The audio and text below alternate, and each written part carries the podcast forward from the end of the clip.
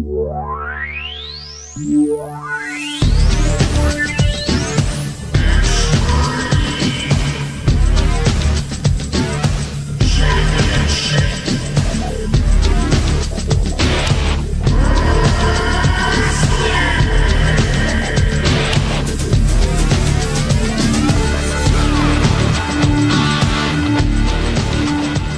right, guys, welcome back. It's a New Blood Rising podcast. We are.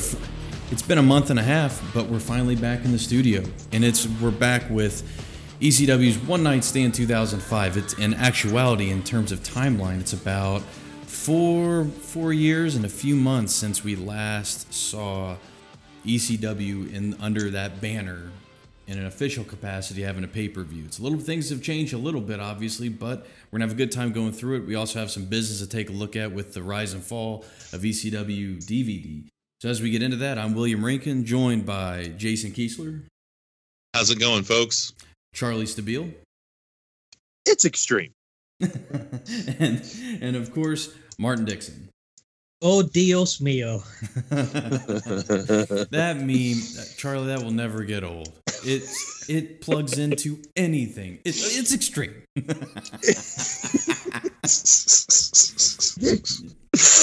It can be used to explain away anything. Oh yeah. Anytime somebody has a negative comment about anything that we do, well, it's, it's extreme.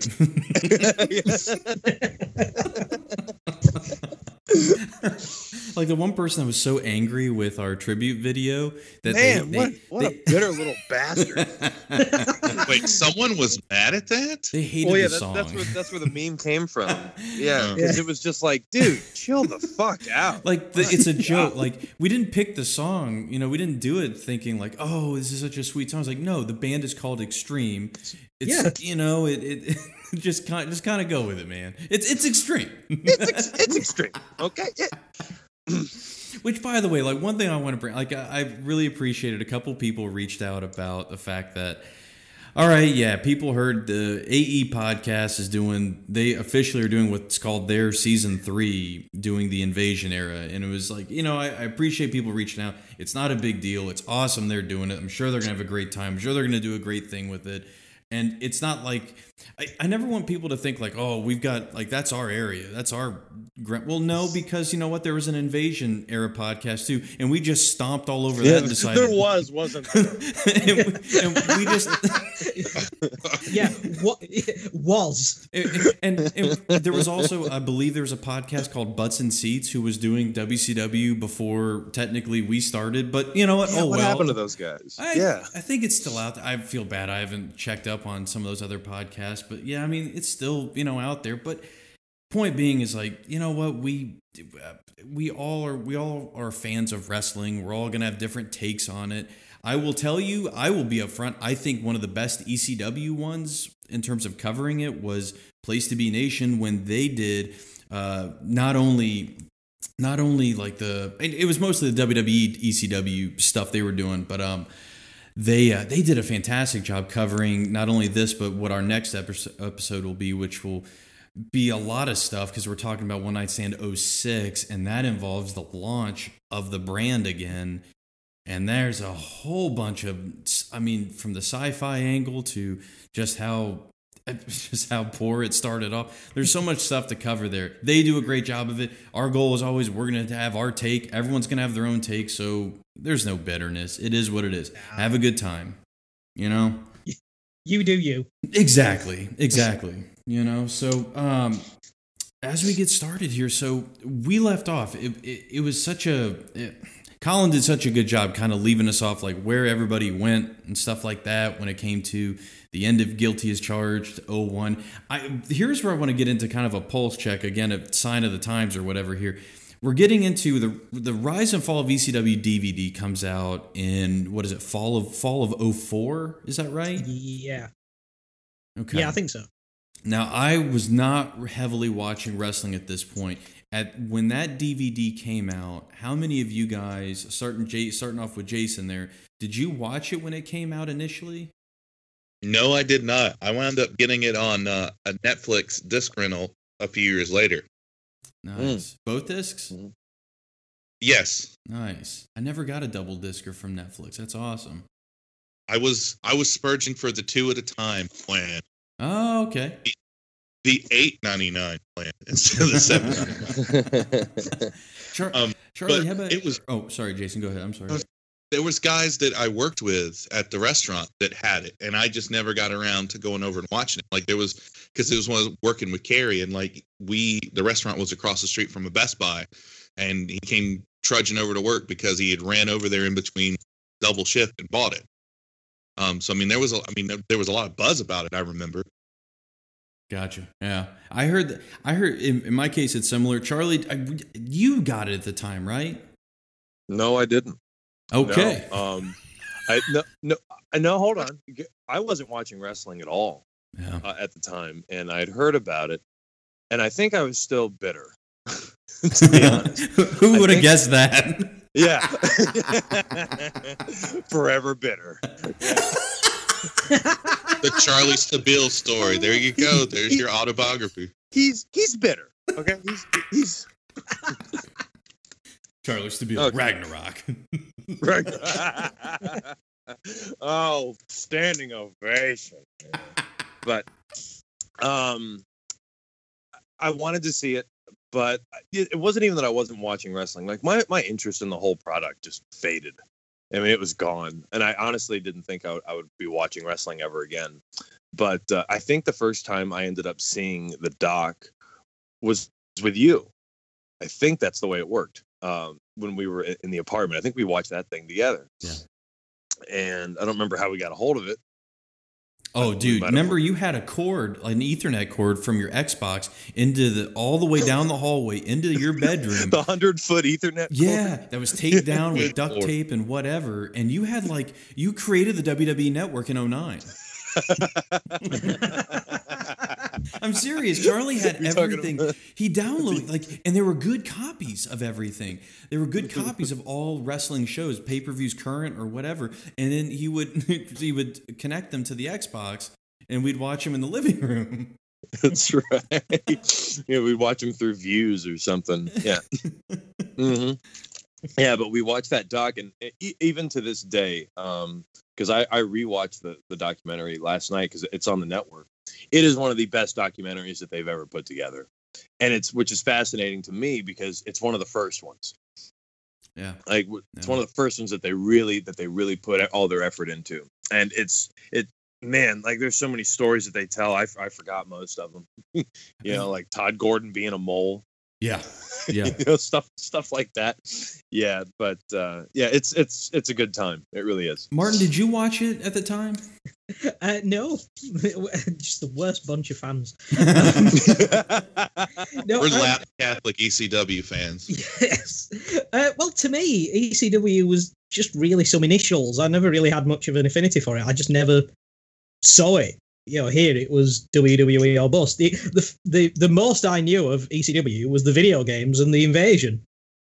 oh, I'm So sorry. I didn't see it until actually quite recently, like getting the network recently, Yeah. and I just sat down and watched it. Um, for contrast, the rise and fall of WCW, I went out and bought day one Yeah. Mhm. because that was me. I'm, you know, I've recently described myself as a WCW apologist, I don't know. and I, I wear that. Ba- I wear that badge with pride. I don't know how much it did in sales because the, the ECW one set a precedent for sales. It was massive. Um, I didn't. I Mhm. tried to look it up to find like, but I, I, I don't. I hope I'm not speaking hyperbole here, but I'm pretty sure there was a there was a point in time where it was one of the highest selling DVDs, and it might still be. No, I think it was the highest selling DVD Okay. that they'd ever had. Okay, I think I'm pretty sure it was. I, don't, I doubt it's that way. it's probably anymore. right up there with John Cena's greatest rivalries. That No, no, no. Oh, the- no, the the end- John Cena Word Life, oh, which has no matches on it. Light. Or how about Batista? I I walk alone. was that the first one or was that the the recent one?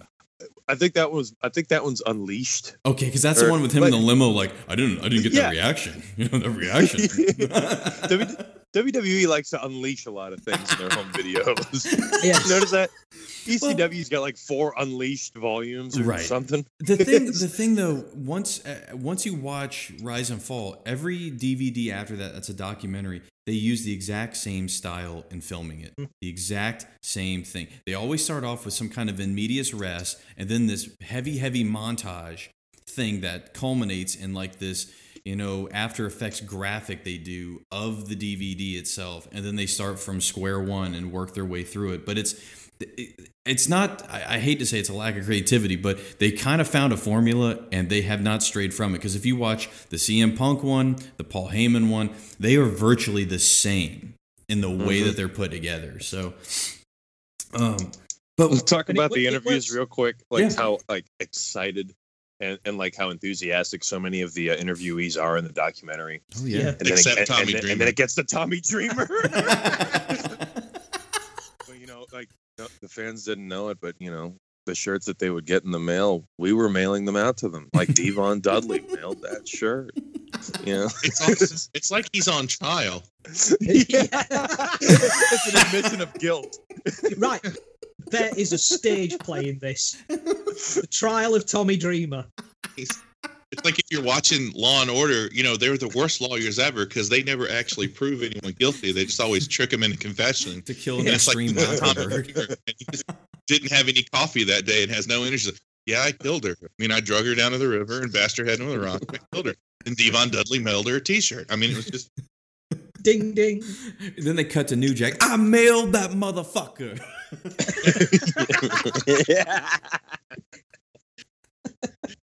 you could pay eight extra dollars and get it personally delivered by New Jack, and he comes up and hits you in the dick with it. with the music playing except the music plays and then he doesn't show up for 20 minutes to get you you're like what? why is this music playing outside my house staple gun i the, uh, the ice cream vans around here are, uh, are a bit hardcore. So it, it is it the DVD itself. Like I loved the the thing that's what's interesting watching because like you know Charlie when we watched it in 09 and stuff like we weren't doing what we're doing now, which is watching every ECW pay per view leading up to it. So you know Mm. it, it, if it was it, I feel like it was a hundred percent different feeling from then watching it versus now watching it because one of the remember one of the last things we talked about was man that Steve Corino what an amazing run and he's not in there really and that sucks you know like that's kind of a bummer as someone like him is I not just realized that. And yeah, uh, Yeah. yeah, Well, he wasn't on the, the reason I the or- doc or I've- the show. yeah, I, and I know I noticed when I was when I was putting together the the video that we did, and I looked at, it, I was like trying to pull clips, and yeah, there's a ton of Sandman, there's a ton of Sabu, ton of Dreamer. There's very little of some guys. Like even Justin Credible is not heavily in that DVD. Like he's just really not in there Yeah. very much. There's another one, and he's on the show too. So that was something I'd reach out to Colin about. I was like, because they the response to this was what we were talking about off air briefly was the Forever Hardcore DVD, which is basically everybody else. If- Like Shane Douglas. yeah, right. And I'd asked him about it. I was like, well, what was the deal with it? And Colin kind of clarified it was like basically they only really use the dudes that were under their contract. You know, they really only focused on them. And I and I was in the same boat most of you guys were. I really wasn't watching the product then, so I, I had no idea who was being used in what capacity on Raw or SmackDown at that point. So, but yeah, it's it is pretty masterful. I the one thing I enjoyed was like they don't shy away from like they it is pretty upfront. Like Paul Heyman could not pay them. He there was money issues, and that's what led to the downfall. It's not like some well, you know, they, they don't necessarily blame the WWF. Of course, they love to go into WCW, and they're pretty heavily Yes. too. Man, Fucking hell. man. This DVD does a real good job of romanticizing ECW and vilifying WCW. Yeah. Like really bad. I mean, it's like where they were like, Paul couldn't pay us, but I mean, we loved him, so I worked for him for six months. It's like Derek Bischoff was a motherfucker because he Yeah. offered somebody a million dollars to go work for him. Like, wait a minute, just say that you couldn't be paid. Did they have? You're It's like, added it's like that's that's WWE's narrative on ECW. Uh-huh. That WCW was the bad guy, Yeah. not Yeah. the endless talent raids of, of the WWF. Right. Yeah. Th- there's this. Th- there's that one part of the doc where Eric Bischoff says uh, he start he starts talking about whether or not that he truly rated ECW, and he goes, "No, I didn't do that." And he's like, and then he and he compares it to Vince McMahon in the '80s, and he's like, "Is that a raid?" He's like, No, I don't think so. Mo- But you know, a lot of people think it is. Vince McMahon certainly does it, and, I, and I'm sitting there like, no, that was the same thing, Mm. and and, and there's nothing wrong with it. Uh, it's a it's a very smart move of Vince gathering up all the great wrestlers from the territories, and Eric Bischoff. I mean, he knew what he was doing. I mean, and I think uh, as a counterpoint, it's in the WCW documentary that they did like a year or two later, where he talks about how he wanted a cruiserweight division and and ECW had those guys, and that's exactly what he wanted because he wanted something to lead off every episode of Monday Nitro. Yeah. Yeah. Mm. I I was trying to remember, Charlie, is the Bischoff stuff still him in empty arena? Is No, it- no, no, no, no, no, no, no. I was so This is happy. the Oh, red yeah. background. the uh, the 18 hour marathon uh, where, where he talked about everything he could think of, and they just intersplice it into different documentaries. Yes. no, no, no. But it, it's it's just but we're, we're in that odd Eric Bischoff period where, yeah, in the documentary, which is in 04, he's got the dark hair. But by the time we get to One Night Stand, I mean, it's classic dickhead Eric Bischoff with with gray, with no hair, but it, you can tell it's gray. And oh, that middle finger is off. It's fucking awesome. like we'll, we'll get into it later, but man, I I fucking love Eric Bischoff. I I really he's do. he's And- fascinating to listen to now a lot. oh yeah. Yeah. His it, Mhm. it, it really is. That's why I, I kept hoping that they would bring him in, na- and they could still. It still could happen They where he appears. Uh, never say never in wrestling, of course. Um, but the the thing is, like, you can't really vil like unless, of course, you vilify WCW if like you're a super fan of ECW. But if you're an objective fan, it's like, look, if I'm really talented at what I do and I like working over here, but they don't pay me very much, and company B comes along and is like, you know what, we really like what you do too, and we can pay you this much and give you this many dates compared to that one. It's like, well, you can't fault them for doing that because it's like they can, they have the ability to pay. You know, it, it's it's just like again, Jason, we were getting to like it's this romanticizing of what ECW was. Because the other thing we also I think keep into account, Charlie, you and I have talked about this point there is a wave of nostalgia that basically kicks off in 2002 across pop culture. You know, like I love the Mhm. 80s becomes a thing. And then in wrestling, the prism of wrestling we're looking through, WWF goes through this period where they are really heavily, heavily referencing their past. Look at the opening video that we looked at for uh, WC, or I'm sorry, for WrestleMania X8, which is this this big this big deal of looking at oh Hulk Hogan when I body slammed Andre the Giant the wrestling wo- world stood you know it was it was this massive achievement and everything and and that's really important is that this is a heavy this is falls right in the nostalgia era that you know for Which- many would say we're not out of go ahead Yeah. Well, it was it was new for WWE at the time because famously WWF would go out of its way to erase its history at times. Yes. Um, Yes, they would. And even after this, I mean, let us not forget, you know, take a Triple H WrestleMania 27 for the first in, in uh, parentheses time. So, uh, but y- yeah, it was the first time. I think it was a case of, you know, shit. We've got rid of WCW. We've got rid of ECW. what do we do? You- You know, to get back to the the romanticizing of ECW, uh, there's two parts in that doc that I really I find hilarious, but for different reasons. Because you've got the guys that are like ECW standard bearers, the guys that come from there that they're you know I think Spike Dudley brings it up in the doc where he talks about you know we didn't know like what well why are we being loyal? You know like so a lot of us aren't getting paychecks. And then he goes and then you'd have like the name stars like Bam Bam Bigelow go fuck that guy. You don't want to pay me i'm going to wcw i love that. But there's this one thing that Tom, you want to talk about romanticizing ecw like you can point the finger directly at tommy dreamer because he has a line in this thing that is so full of shit uh, at, at, at first i just kind of nodded like right on man wait what the fuck that's not true yeah so he says something like we're probably the only wrestling company that ever closed that still had a ton of fans, still had a ton of people showing up. Like, dude, I don't care what the fuck you say. WCW still had more. They did. Yeah, and Bischoff points that out too. He's like, we were always like either number one or number two. It's like ECW was never anywhere near right where me or uh, us or WWE were. Not that me personally that I don't think ECW could have done it at some point, but Tommy Dreamer saying that shit about, oh yeah, we we were the only ones that ever closed that had a lot of fans. Like, man, WCW is just the Well, scratching the surface. The AWA, I mean, yeah.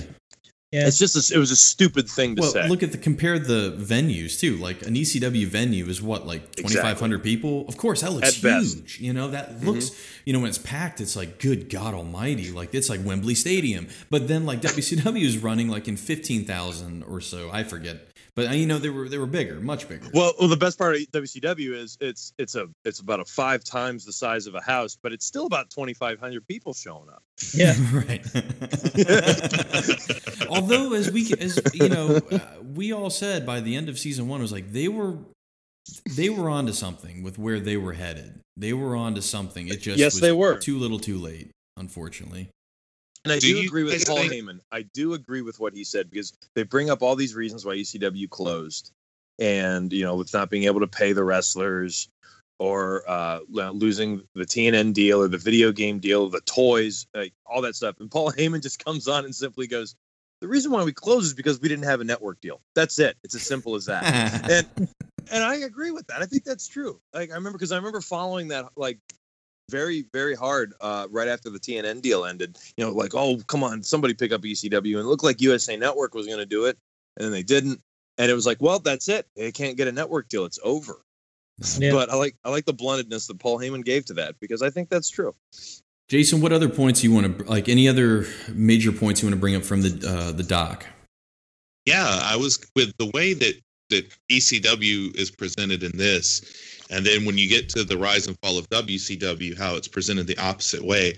Do you think that if WCW was presented in the same way, that there would have been a WCW revival show instead of a ECW, or in addition to at least? Well, let's take a look here. Who who would they um who would have, who would you have been able to really get to do a show with? Because Goldberg was that's your number one restart off with. He pretty much was was there. It didn't seem like he would he would come back. Obviously, he didn't and he didn't come back for a long time. But he was pretty much soured on WWE. So who next? Like, could you get Sting? You think? Do you think you'd be able to get Sting? I think they, I think I- they could have. I mean, that's Yeah. that's if they had Booker. Um, I mean, they probably could have got DDP. Um, the the thing with too is that WCW, the guys that were a lot of the guys that were bigger standouts were a little older already. But that's one, and one thing. But it's like the the company itself, like the presentation, the style. Um, I think you definitely could have had. Uh, you probably could have pulled some of the guys that they were starting to build up with during the new blood spot. Mhm. Um, Yeah.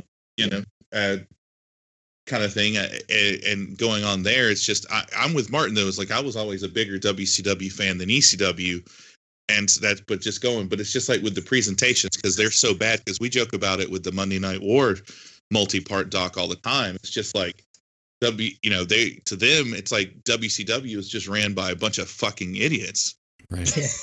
Greedy idiots. And Right. meanwhile, like ECW is ran by look at these look at this ragtag group of misfits. They're gonna make it. It's just that they they just gotta scrap by all the time.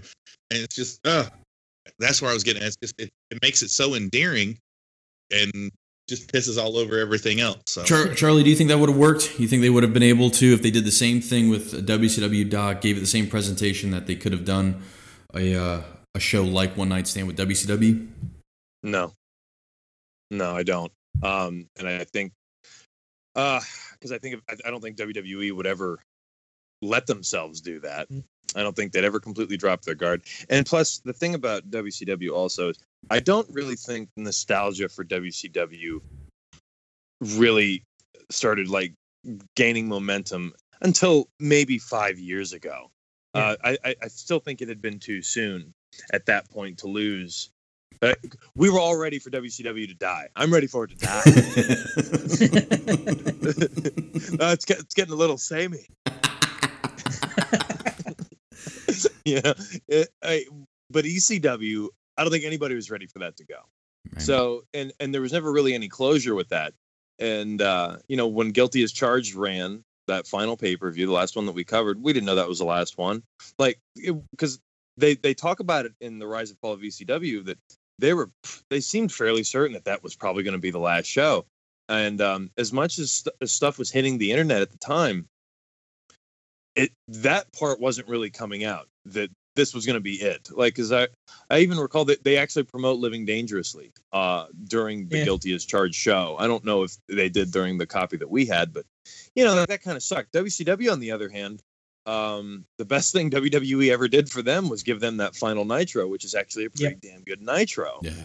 Yeah. you know and if there was a finality to it and a lot of those guys ended up coming over to WWE in the uh, in the next 3 or 4 years and EC ECW yeah they were in the invasion but like it wasn't really that wasn't really the focus even though they seemed to get a lot of the big name guys Right. so I think a lot of fans wanted to see ECW WCW like I me personally I mean I was soured on them and I think a lot of people felt the same way Martin, how about you? Do you think it would have worked?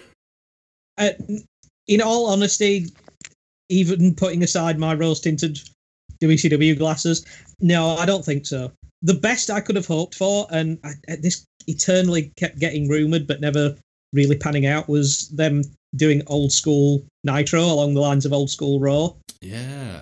That'd be Um, nice. So I remember reading reports in magazines and online.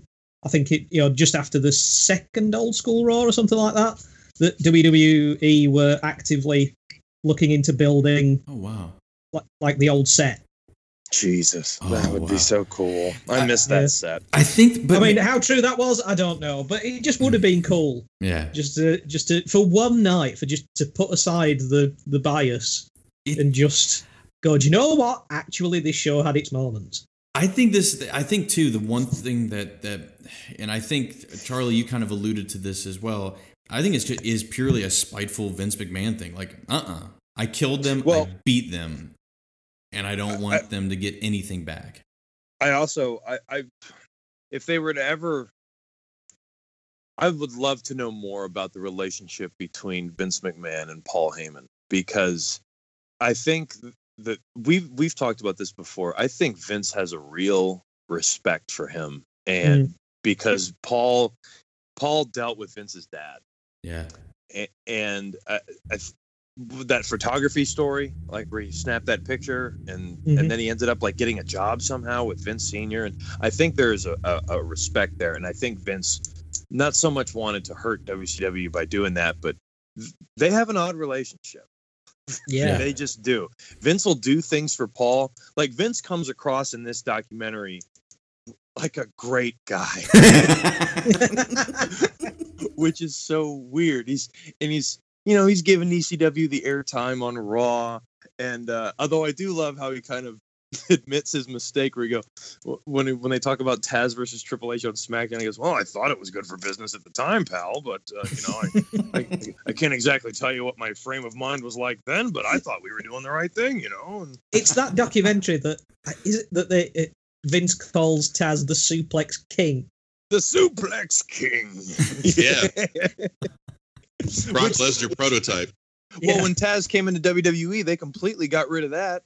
Yeah, because uh, Taz was the human suplex machine, and as soon as he came to WWE, it was he's the human wrecking machine, and he wasn't doing suplexes anymore. You guys remember one of the special features on that disc is I mean some of the deleted stuff is where Taz talks about the the first night when he debuted and talking to Paul Heyman. He actually breaks down. He actually has a stop. Um, the um, he has to stop the segment or whatever because he's getting you know he's starting to get real emotional because he's talking about how Paul called him and We're said- talking about the Rumble yeah debut. yeah Okay, Yeah. that thing is so cool because you I have really to check that out. it's cool. Like I, I'm, I, I think it's in the special features, and I think it's like one of the deleted scenes. I didn't watch it for for this, but I remember it- when I rewatched it years ago when I bought it. Um, that was one of the the the clipped segments of it, but it's really cool because you see Taz, like you don't see Taz get emotional ever, and it was kind of neat. Even then, even when we saw him leave, like the the they were not leave, but it was the Anarchy Rules, you know, where he Man. hugs Heyman. Like, can we talk about that for a second? Sure. It, it confused me again. It's like every time, every time like this comes up, the reset button gets hit with me, and a couple of years later, I'll go, "Oh yeah, that wasn't his last show," because like Taz actually says in the doc, "And that was my last show." I'm like, Yeah, no, no, no, no, brother, no. Like, I don't, I don't think it was, and because I mean, I'm not kidding. Didn't he fight Rob Van Dam at November? to yeah, Remember? that's it. Mhm. Yep. Yeah. Okay. All right. All right. Because man, that's just so confusing. Charlie, do you why have, they do that? do you have any other bit like major th- anything that you felt strong about you want to talk about concerning the doc that we haven't addressed yet?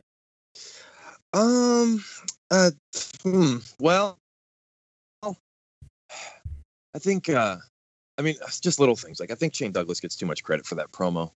Uh, Yeah. It's it's not that good of a promo. It's just not. Like I've never I've never really liked it. Uh, I I always and I've always found it ironic that he shits all over NWA World Champions in the old school way of wrestling, yet he won the title with a belly to belly suplex. Like, You know, he, he didn't use like a kind cheese of grater. ironic. it's just Yeah. Oh God, the cheese grater. Oh no, I'm good. Um, that's yeah. I think that's pretty much it for me. Uh, yeah, that, that's those are all the, the main bullet points. I forgot how long the damn thing was. It's as long as the as as uh as one night stand. It's a two hour and fifteen minute doc, but I mean it's never boring. no. Like it, Uh-uh. it, it's it's a really fascinating thing, and um, I believe if you were to buy it on DVD now, I think they package it with uh, One Night Stand. But Nice. um, and I wish I had pulled out my DVDs because I do have them, but I got lazy and I decided to see if it was on the network, and it is. It's under the Beyond the Beyond the Ring thing. Mhm. Um, but um, yeah, as I the DVD set is incredible. It really is, and and it made me just kind of angry thinking back to uh, the WCW one because that one's not as good. No. It's Hmm. really not. And There's some weird matches on that WCW one. And there's Like some what? weird. I don't remember. It's it's just like there's some random Nitro shit. There's some random Clash of the Champions shit, and it's like oh yeah, it's you know Hogan Goldberg, anything. Yeah, it's it's it, they just leave out some of the really good stuff for some of the really weird stuff. yeah. And at the very least, it wouldn't be so bad if they you know went with the, the San Francisco 49ers match, but that's not there. Oh no. no. I know. I remember when we talked about that one. Oh my god. Um, Martin, did you have any other topics? No, that, no, I think everybody said said pretty much it. I, I like I said, I only saw it relatively recently, and came from a, a position of a different position because uh, you know I wasn't the fan I was back in 2005. Yeah. So it's yeah, it is subject to a little bit of you know the WWE uh, sort of dogma spin. Um, but uh, I mean, you know, history is written by the winners. Of So that- yeah. And but it's Mm.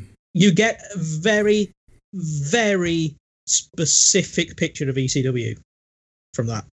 Yeah, definitely. No, I you do. And what's fascinating too is like this is what's really cool about the medium, like the medium of film, when it comes either a documentary or a, a or just a, a fictional narrative or whatever. It's like how it can create something, like a, it create momentum for something, and this really did because I think it's I don't know when the idea first comes around. I remember Rob Van Dam, like I, he takes some amount of credit for One Night Stand becoming a thing becoming like a, a reality. Like that he told Vince, you know, what if you did an ECW show? And uh, I mean, I'm sure people come to Vince with ideas and he kind of brushes them off. This one really seemed to click with him, I guess. Do you guys have any Yeah. more insight about how it came about? Because that's all I ever remember is that RVD, you know, whispered that to him or whatever. It's like the idea of RVD just popped his head around the corner. Yeah, Vince, ECW reunion show. Think about it. Dang. there's, there's a suggestion box at Titan Towers. And it's one letter that actually didn't fall into the fucking furnace. It just Yeah. went to uh, Jesse that's- that's- Jesse Ventura put in the guaranteed contracts thing. God damn it, Jesse. you won't let it go. what were you saying though, Chuck? I was going to say that's always the story I heard uh, was that Rob Van Dam, you know, pitched it to Vince, and Vince thought it was an interesting idea. The thing that's so fascinating about it, though, is that th- with the exception of the WWE guys being there, which we'll get into, this it really does feel like an ECW show, and I think that's the real miracle that WWE just just let it kind of go. No. You know, th- th- they didn't really oversee it. There's really no pyro. Like it has such an authentic feel to it. The graphics. I was really impressed with the graphics. Like when they show, they cut to images of the outside, outside Hammerstein, and you're seeing Yep. just the streets in New York. Just the font and everything they use is very 90s pay per view era, and it's awesome. Even the name of the pay per view, it sounds like a name that they would that they would use Yeah. um, back in the day. You know, so So let's, Yeah. So we get it this fine. So we talked about fall of 04. So this is a pretty quick turnaround. By June of 05 is when we're getting one night stand here, and it's as we said we're going to be in Ham, the Hammerstein Ball, Hammerstein Ballroom. Uh, about 2,500. I'm sure it was a, a complete sellout, no doubt about it. Um, but yeah, around 2,500. Looking like an old I think- school Raw too. What was that? I think tickets were going for like sort of upwards of four hundred dollars at one point. I think. Wow. oh, there's the WWE rub. there There it is. And y- you guys also remember one thing we talked about were buy rates for ECW pay per views, which really, honestly, never really moved beyond. They never. I don't think ever went beyond 0.25 uh, for the most part. I can't remember barely legal if that one really was the the the biggest spike of them all, but they never really moved. They were always pretty much in that 0.2 range. This is a 0.81. This is huge compared Wow. to yeah. Yeah, And you can see where they're it's like such a niche yeah. product. I know. That's what's really impressive. And also, like when you look at the show, just like there are no storylines here, really. There, these are Nope. they're just matches that Well- are just kind of put together for the most part. Eddie's got something going on, and I've always been trying to figure out what's what's wrong with him. Yeah. This Uh, was the in- Eddie. in this show. this was between the uh, Eddie turning heel, and this is between the, he and Ray just having the exhibition tag champs versus tag champ match at WrestleMania. Yeah. To that culminated with the custody for Dominic at SummerSlam. So this Yeah. was like miserable Eddie. So I'd be too if I was in that storyline. as I mentioned him earlier, Colin did a great job for this show, digging up some. Um, again, like looking at all the different facets, like where some people have been, what they've been doing. Obviously, when we talk about guys like Chris Jericho, we're not going to go through their entire WWF run, but it's mostly me focusing on what they did kind of in ECW because, in all fairness, we didn't really, we never saw Chris Jericho in ECW with our coverage of their Or pay per Benoit already. Exactly, exactly. So to kick it off here with um, some of the pre pay per view notes. Two days prior to One Night Stand, Shane Douglas held his own ECW reunion show entitled. Of course he does. Hardcore Homecoming, which took, Hardcore hellhole. which took place at the former ECW arena. This event was held on the 10th of June, and the card was as follows Mikey Whipwreck and Chris Chetti defeated Simon Diamond and C.W. Anderson. Tracy Smothers defeated the Blue Meanie. Two Cold Scorpio defeated Kid Cash. The Gangstanators of the team, the the electrifying tag team of New Jack and Kronus, went to they went to a no contest with Bad Breed, which is Ian and Axel Rotten. Oh, this Wow. this was originally supposed to be the Eliminators versus Bad Breed, but Saturn was injured.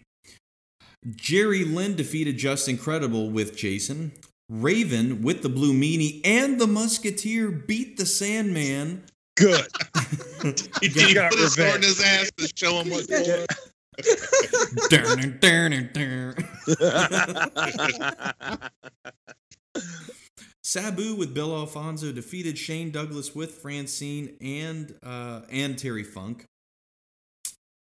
Tammy Lynn, or I'm, yeah, it was in a three. I'm sorry, and Terry Funk had T- Tammy Lynn Stitch or Sitch in the corner. This was a three-way, no roped, barbed wire match with Mick Foley as the referee. Wow, that sounds fun. wow.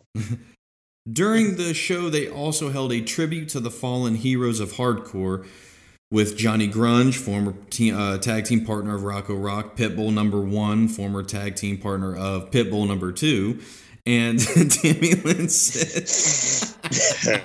Viano 4. Viano 5. Uh, and of course, Tammy, uh, being the widow of Chris Candido, delivered a eulogy. They were interrupted by Danny Doring and Roadkill. Yeah. yeah. The Danaconda strikes again. and then um, after they were then choke slammed by 911 so uh, uh, i love colin's note here is like i haven't watched this show in years but if i remember correctly johnny grunge was in all caps massive here. wow. so uh, he Johnny can Gorge. Johnny Glutton. yeah. All right, so well, so I had a few Yeah, reasons. So uh, some ECW names I forgot to mention at Guilty as Charged that don't show up on this show. Uh, Francine showed up on the inaugural TNA weekly pay per view in an angle hyping up the lingerie battle royal for the following week's show. She didn't seem to last long with the company. Her last match was a DQ loss to Jasmine St. Clair. I was surprised to discover she showed up briefly on WWE's version of ECW. She seemed to mostly work house shows before showing up on TV in September in the corner of Balls Mahoney to aid in his feud with Kevin Thorn and Ariel. She was released just a month later. So, oh, Angel, here we go. Angel went to wrestle in Puerto Rico before semi retiring to become a police officer. He went from being. I'm sorry. I'm sorry. The, the king of the streets right. became a Now narc. he, he speaks. In fact, that is Colin's next note. He said he went from being known as a gang leader to a police officer with a question mark. Was he inspired by Zed from Police Academy? What is- He was trying to remake The Wire. Oh, damn. Tony We're the uh, Tony DeVito formed a tag team with the former striped shirt ECW referee HC Loc called the Carnage Crew in Ring of Honor, where he seemed to stay for a few years. He did make a couple of appearances on ECW on Sci Fi, first on the second episode as Macho Libre, yes, a mix between Macho Man Randy Savage and Jack Black's character from the awful movie Nacho Libre that was released around that time. I need to see this now. he he would get destroyed by the Sandman in a squash match. the second time was as a faux preacher who verbally rallied uh, uh, rallied against ECW until being attacked and chased away again by the Sandman. Okay, so um, let's get into the beginning of this show. So as we kick it off, we Joey is brought Joey Styles is brought out first, and one thing I love in this show is how between him and Paul Heyman, he is so he's really caught up in the moment. He's very he's very emotional. I love it. It's I love seeing those Do you things. not think he was trying to force that? Because it looked as though he was about to throw up rather than cry. you think so? Because I A little bit. A little bit. because I I know like when I'm I try to fight it off during different things that I watch. I'm like eh, I really don't want to cry in this movie right now. I'll cry later, but god dang it, I'm gonna. I know I'll twitch my face. Cry later. I'll cry later. when are you gonna have the time? Always those lonely car rides home between work. That's right. You're gonna cry now. He's gonna cry. you want to keep your children? In You're gonna this cry. very ring. So um, he comes. These out, My tears. All right, I'm done. I'm done. That was awesome. um, all right, so he comes out. He brings out Mick Foley, who comes out very wisely in his with his Cactus Jack music and his Cactus Jack shirt, and then uh, in typical ECW fashion, we just go right to the opening video, which I, I was watching the Sean. Did you guys watch? I know Jason, you watch on the network. Did anyone watch the Sean Long edit? No, no, I, I watched that on the network. Nope. Well, god dang. All right. Never mind. Well, then I'll just cut that note out here. Okay. well, what what was it? Was it Well, I was trying to 'cause the- figure out the opening video if it was a part of the actual broadcast that they threw in there. There was an opening Oh. video before bod the did the the bodies uh, theme song coming in, and I couldn't tell if it was a part of the edit he gave me or what. But that's okay. That no big deal. But Well, uh, on the network, they, they play a little of the old Harry slash ECW theme, and then it launches into bodies. gotcha. I think Yeah, it's pretty and much it's got the- then. okay. they have like the supercut of like the typical ECW intro with uh Guerrero and Benoit and Jericho and Mysterio blended in. Yeah. Okay. That cool. so- Yeah. All right. Good deal. But um, I love that they bring back bodies because even though like the ECW version and WWE in 2001 was not spectacular, like it was it was cool to see their they they at least acknowledge that they they, they were a part of it by using their the theme song and you know what bodies is a I, it believe me like it's not number one on my playlist by any means but when it comes to a, a wrestling event it's awesome it's a great song for wrestling it's, it's it, yeah it's good fight music isn't it right right you know but um so let's go to our first match jason you get to start us off we've got lance storm with Dawn Marie taking on chris jericho I know, God Almighty, this is like making sitting through all the other ECW pay per views worth it um, get a Jericho match. One thing that was really cool is they also had the same security guys that would yeah. walk everyone to the ring. Because I noticed the the Dan Severn looking guy with a mullet just didn't have his mullet. Um, so I thought that was pretty neat. Um, let's see here. This match, I didn't take a lot of notes on the match itself because I was just kind of enjoying it. But I think it was awesome that Chris Jericho came out as Lionheart Chris Jericho. Yeah. If he'd had, you yes. know, they played his, his current music, but uh, but everything else, like he had the old Lionheart vest. He didn't do any of the Jericho uh, Y2J poses. None of the "Come on, baby." He was out there kind of just a spunky baby face Jericho. Um, but it didn't take long for this to turn into an ECW crowd immediately starting to chant "She's a crack whore" at Dawn Marie. Um, to, to a pregnant woman, no less. Yeah. I mean, God, come on. And plus, I mean, she's she's been out there a minute. Give her some time. Um, she's also getting over the death of Al Wilson. about that. That damn. Uh, then uh, what's cool is like some of the commentary is like, and Joey Styles will do it throughout the night. Is uh, let's see, who was it? Lance Storm sits there and go, throws Jericho into the corner with a tough Irish whip, and he just calls it a Canadian whip. He'll later call it an Italian whip. Um, I just like when he does that. Um, and it's a really good match. Like this is the like they really play up on Jericho and Storm's history together, having their first match together, kind of breaking into the Heart Dungeon together. Then uh, everything's great until Screwjob finish just comes in as typical because here comes Justin Credible and Jason and wind up smacking Jericho in the head because of a distraction. And Lance Storm gets a cheap win, which Foley and Joey Styles really go into him. So I mean, but it's still a good match. Up until then, I'd give this match this match gets an eight automatically for me. Wow. Right mm-hmm. out of mm-hmm. the gates there. Keesler. Woo!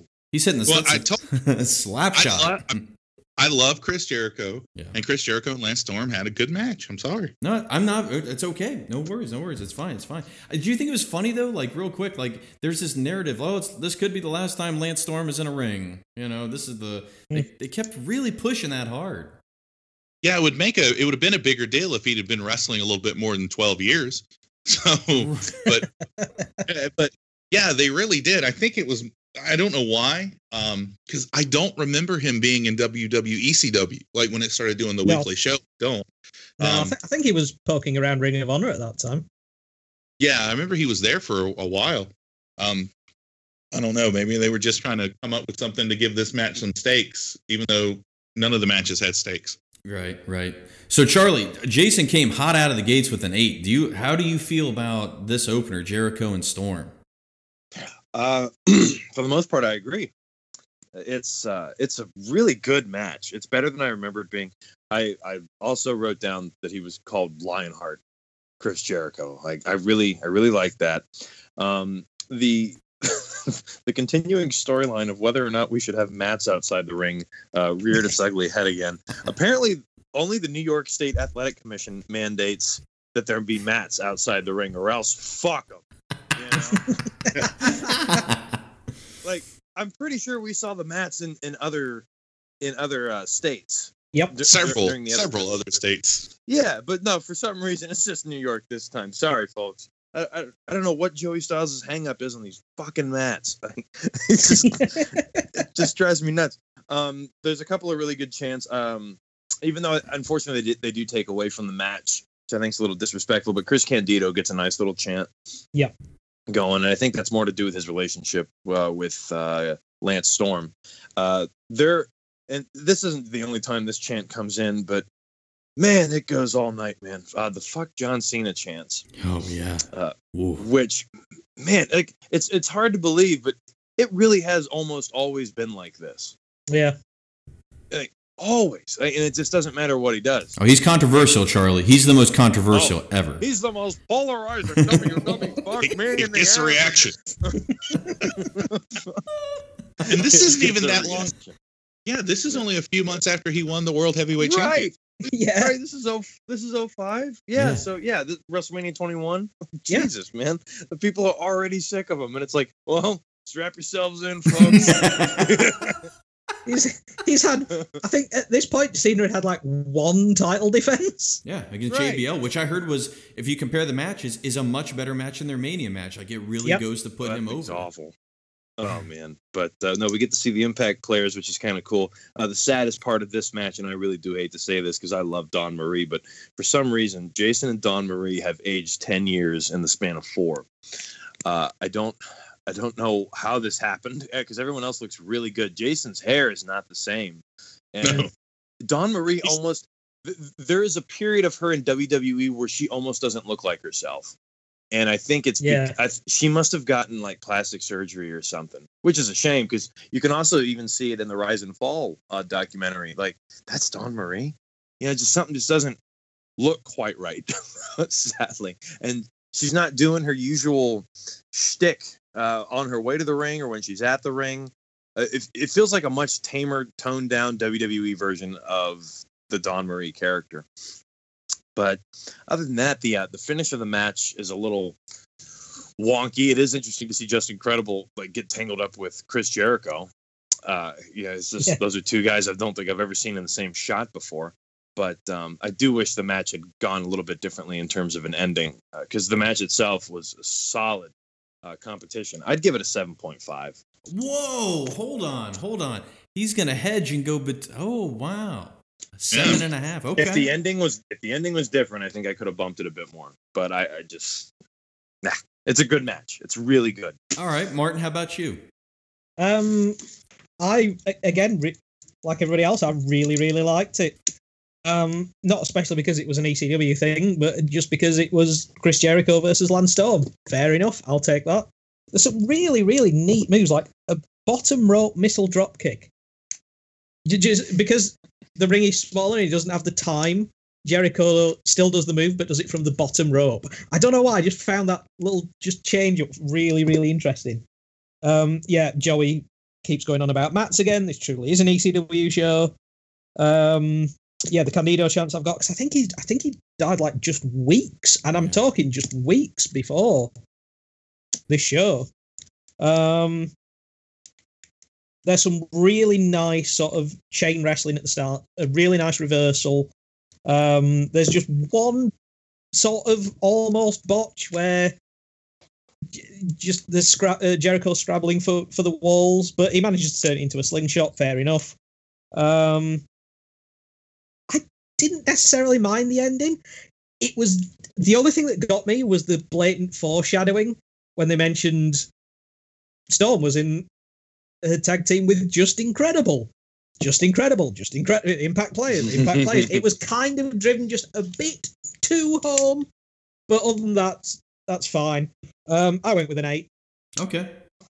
I'm at seven. I think it's a solid match. It's a solid opener. Uh, I don't have too much to say other than what you guys did. You guys pretty much covered it all. So I'm at a seven on that. So yeah, it's a good opener. Overall, I think it's it's everyone pretty much not the same on that. We now cut to a classic shot of the booth of the ECW booth with its commentators.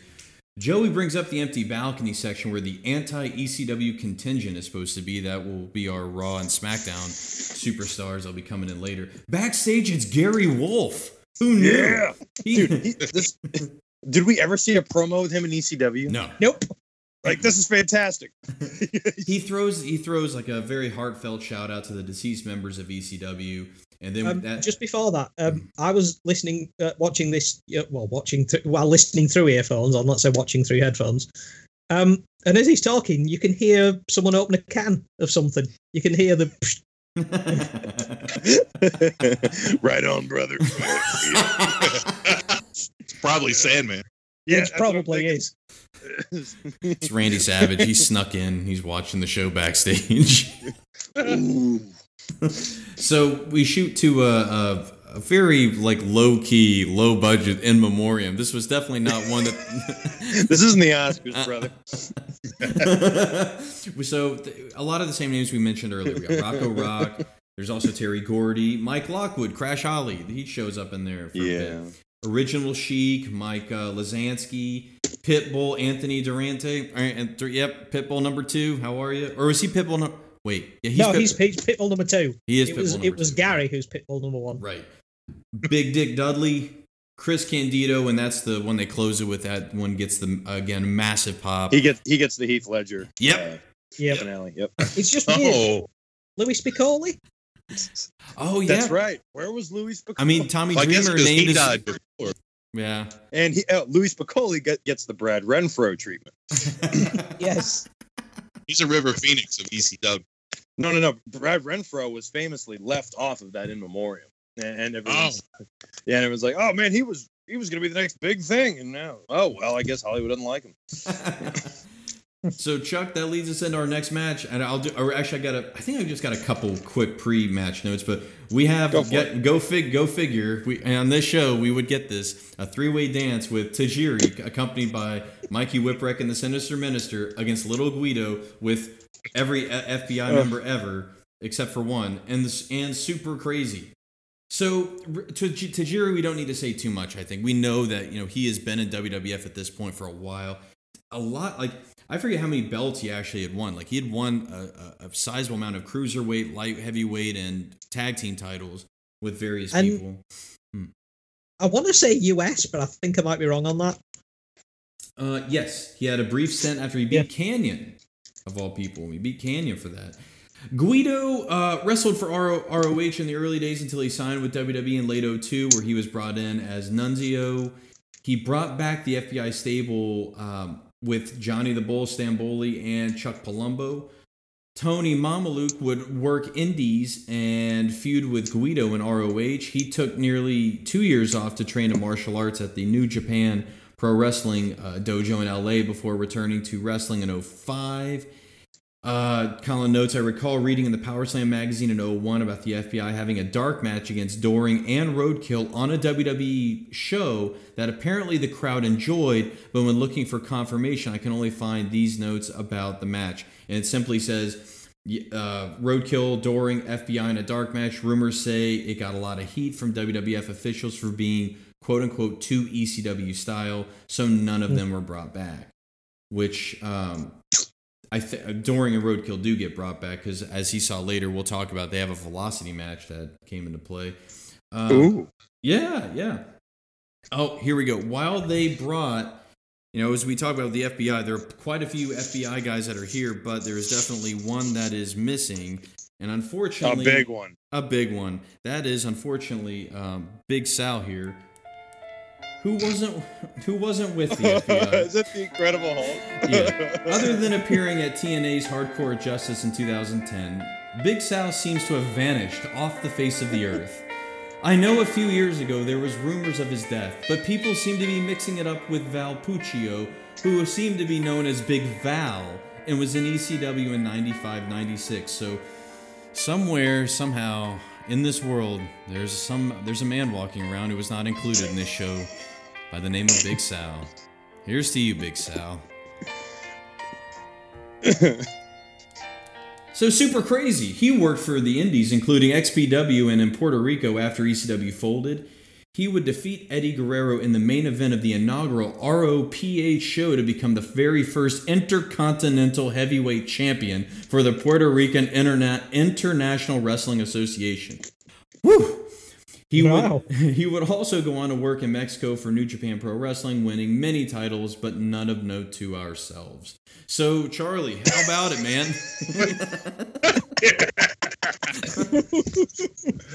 Uh, uh, um. Well, you know, he, it's extreme. it's, it's extreme. You know, it's, uh, I'm gonna. mm, I'm, I'll try to make this quick. Uh, I remember when I first saw this match, I really liked it, which is what ten years ago now. And now, since we're, we've run through the the gamut of these shows, uh, of course this match is going to be on the card. I almost feel like the, they're trolling us. Yeah. Uh, you know, just, just like ah, you get it again. Um, the, the, man, I will say this though, that is probably my favorite green mist spot that Mm. uh, I've seen yet. Because it's like once again, I was like, oh man, what are they gonna do to him? And then and with that power bomb move, and Tajiri just spitting it out as a counter. Like, I, I, I really dug that. Um, it took me a second, but I was laughing my ass off when uh, I don't remember who said it. Uh, I think it was, I want to say it was Mick Foley or something, but someone thinking that the word innuendo meant Italian suppository. Oh yeah, that was Joey. That is so funny. and I'd never heard that before. Um, other than that, I mean, it's fine for what it is, but I, I just, I didn't really care. And, and I'm, I don't like seeing Nunzio Little Guido like not get his due. He barely got any shit in at all. Yeah. And he is so good. And we didn't mention him. He, he's actually pretty, uh, predominantly featured or prominently featured on the Rise and Fall documentary, which is great. Hmm. And like, it's interesting to hear his perspective and and the reasons why he stayed, and got me to like him a little bit more. But um, no, I, I wasn't really impressed with that with this match. I mean, it was great to see these guys super crazy doing his usual shtick, like the moonsault off the balcony or whatever. Uh, I give it a five. nice. Okay. Okay. So, Martin, how did you feel about this one? Um, I went with a seven because yes, it was another triple threat or three way down. Sorry, but it was it was fun. It was fine. It was action packed. I think with everybody around ringside. Um, I didn't appreciate Joey shitting on the FBI's gimmick yet again. It's like yes, we get it. That n- not many of them are Italian. Um, the um the moonsault off the off the balcony, of course, but it just it's, still you, you just think, wow, why? Um, and then this was the one time Mikey Whipwreck hit the whippersnapper. Wait, wait, hold on. At no Wait. point, S- Wait, no. Martin, do you, do you, I, I don't know if you know this. Mikey Whipwreck defeated Stone Cold Steve Austin. Oh, he did, didn't he? Goddamn. if you Goddamn, had he did, only watched this show, you wouldn't know it. I know. This was the one time Joey kept his mouth shut. That's right. And they should have brought it up. I know. Yeah, they when it should should have Especially with Austin being on the same show. Burying the lead, Charlie. Sorry. You know, so, Martin, you said uh, you you gave it a what a seven? A seven. I Cool. I think it was it was fine. Nice. It was great. Jason, how about you? Anything else you want to add on that? Yeah. Um, do you guys remember when OutKast came out with that double album and Hey Ya was everywhere? Never and then that year at the uh, yeah, that year at the MTV Movie Awards when they're closing the show, they closed the show with another song, and the crowd really wasn't into it. And Andre 3000 went, "Well, all right, God damn it, hey y'all, one more time." Well, this is hey y'all, one more time with this triple threat. That's how I feel about it. Is it's just it's like if it wasn't for the fact that we had just burned through it, this might be really good. Um, and, and I think it's funny. This goes to show that Martin's reaction to the the balcony dive spot is a guy's going to jump like 15 to 20 feet in the air backwards onto some other people, and we're just like, eh, again. I know. Is I, I, I feel terrible for thinking it, but yeah, it's a case of well, here, here comes the, the the dive. right, and it was you know it was just uh, and then once little Guido's gone, the match only goes on for like two more minutes. Um, the crowd is chanting "You fucked up" hardcore on something. I don't know what it was because I didn't see Yeah. It visibly. There's just an awkward moment where Tajiri and Super crazy and Tajiri Yeah. did not have it worked out. yeah, and they Yeah. just they just end up kind of just staring at each other. How you a doing, sec. pal? Yeah, but I think it kind of got to super crazy because maybe he was wrapped up in the the emotion too. Because that power bomb he gave to Tajiri had a lot of extra stank on it. Like Tajiri Yeah. bounced like twice um, when he lands it on here. I, I'm with Martin. I'm just giving this like five. I mean, it's just more of the same. I think Martin gave it a seven. So you're with Oh, me yeah. now. I was. With I apologize. I'm I'm aligned with Charlie. I couldn't believe it either. Yeah. I'm uh, I'm right at like six. I, these guys have done. I unfortunately on this show because of and i think this will be a good talking point for the end of this show talking about the show overall it, it's it's half it's like half as much of the stuff they they would normally do in one of these matches. They used to do in some of these matches they would do some incredible spots you know and really like and, and charlie you talked about it, like when little guido would like they turn him loose and let him get in some of that shoot style it was awesome. Like it was really fun to watch. He just doesn't get to. I'm at mm-hmm. six. I, I think it's all right. It's it's fine. You know, it, It, it, it's extreme. but I will say this match brings up the first instance, instance where I want to I want us to start talking about whether Mick Foley needed to commentate on this show because Oh boy. have those notes and I put save it for Will. yep. I just let it go. I was. Yeah. You know, There's a point wanna in get this into this now. well there's well let's we'll take it match by match because in this match the thing that oh, really oh, great. the We can review the match and we can review Mick Foley's commentary for said match as we go. so What a right. great idea. After everybody comes out, Mick like cannot keep this succinct. He likes to put himself over talking about how he's had like a tag team championship with so many of the guys in the ring, but he goes on so long that eventually Joey cuts him off and starts Just calling the match. It's awesome, but it's not the end. So that's the first one I wanted to bring up. Did anyone else notice anything else that about Foley in this with his commentating? He's he is a WWE commentator on an ECW show. Mm-hmm. Cyrus, he is not. right. He is not. Oh God, I miss Cyrus on this show, man. I did too. Hell, I miss Gertner. Oh Um, well. N- Well, Hang on, pal. Oh man, yeah, we'll get to it. Jesus, uh, but no, Foley. I mean, was this before or after the his commentating stint where he just kind of stormed off because he was tired of Vince yelling in his ear? This is before. Oh, this is before. Okay, Yeah, well, I, 'cause see, I af- think after can this he why. has after this he has the match with Flair, which is he he says he is the worst match ever. That's Uh, that's how you build a that's how you build a paper. 06 I'm going out there to have yeah. the worst match I can. Just Yeah, wait I till we get uh, to 2006 Foley. The next show is where it is like we're, we need. I, I will. I hope we talk a lot about where Mick Foley was in his career because it's not talked a lot about. But when you look at it, it's this weird period of his that's coming up where he feels like he needs to try and get over again in a way that Yeah. it just doesn't need to. But anyway, No, didn't he do this? Um, well, hold on. I'm I'm jumping ahead here, but like I can see why Vince yelled at him. like, yeah. but like, didn't he do this? We um we talked about this a while ago.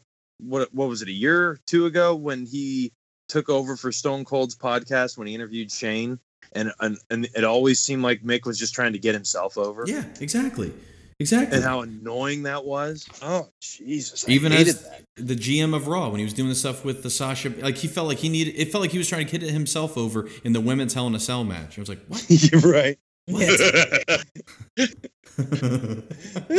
so ridiculous. But all right, we'll get to more of that later. There, um, six. Uh, yeah, super crazy is the one who goes over. Good deal. All right, so next we go to a video package. One of a couple that we're gonna get of just random ECW stuff. Like this is the laziest editing job I've ever seen. Where it's just like they just went to Daily Motion. Like let's get a bunch of clips and throw them together. They Top ten ECW moments from someone whose account is listed as uh, RVD fan 420. like it would have been like what I would have liked is if if you would have segmented it to where it was defen- this is early ECW stuff, like maybe even the Eastern Championship Wrestling pre uh, Extreme Championship Wrestling. If you segmented it, and they it seems like maybe that's what they were trying to do, but they still end up mixing in stuff from later on, and it's just weird. But you know, it's just a bunch of stuff. You get the the amazing Shane promo that Charlie talked about, which. I agree. Like it's at this point a little overrated, but it's in there, and just random dudes: Sabu, Sandman, Dreamer, Funk. You got it. Basically, the theme is this shit used to be pretty damn crazy if you never saw it. Uh, hey, remember this? Don't they Yeah. show this where they show Sabu's neck breaking? That's like, like one the of Joe the- thighs okay. leg snap. exactly. It's like one of the next ones. It's ex- that's a perfect comparison, Jason. It is the Joe Theismann leg snap. Hey man, you ever see The Blind Side? Now you will. Uh, but uh, all right, so they cut. They get out of this video. We go to the shots of the empty balcony, where this again, where we're going to be seeing the, and they're hyping whether or not they're going to show up. Spoiler alert: they do. we this is where they show they go to the outside and Charlie, this was your note. This is where they start to show some of the graphics on the screen, and they look so good. They look exactly like they used to look on ECW Mhm. shows, and it just shows you they went to the nines to make sure that they, this thing looked authentic, and it's great. So, uh, Martin, you've got up a next a real dandy of a match here. We got Seacosis. Dandy's not in we got a, Well, uh, dandy. who, who are we to doubt Rey Mysterio Jr. versus Psychosis? and then, because you know we're we're a pretentious podcast, he will be known as Seacosis on this podcast, and not the not the whatever whatever American uh, psychosis. Forget it. My professor is Mike Tenay. All right.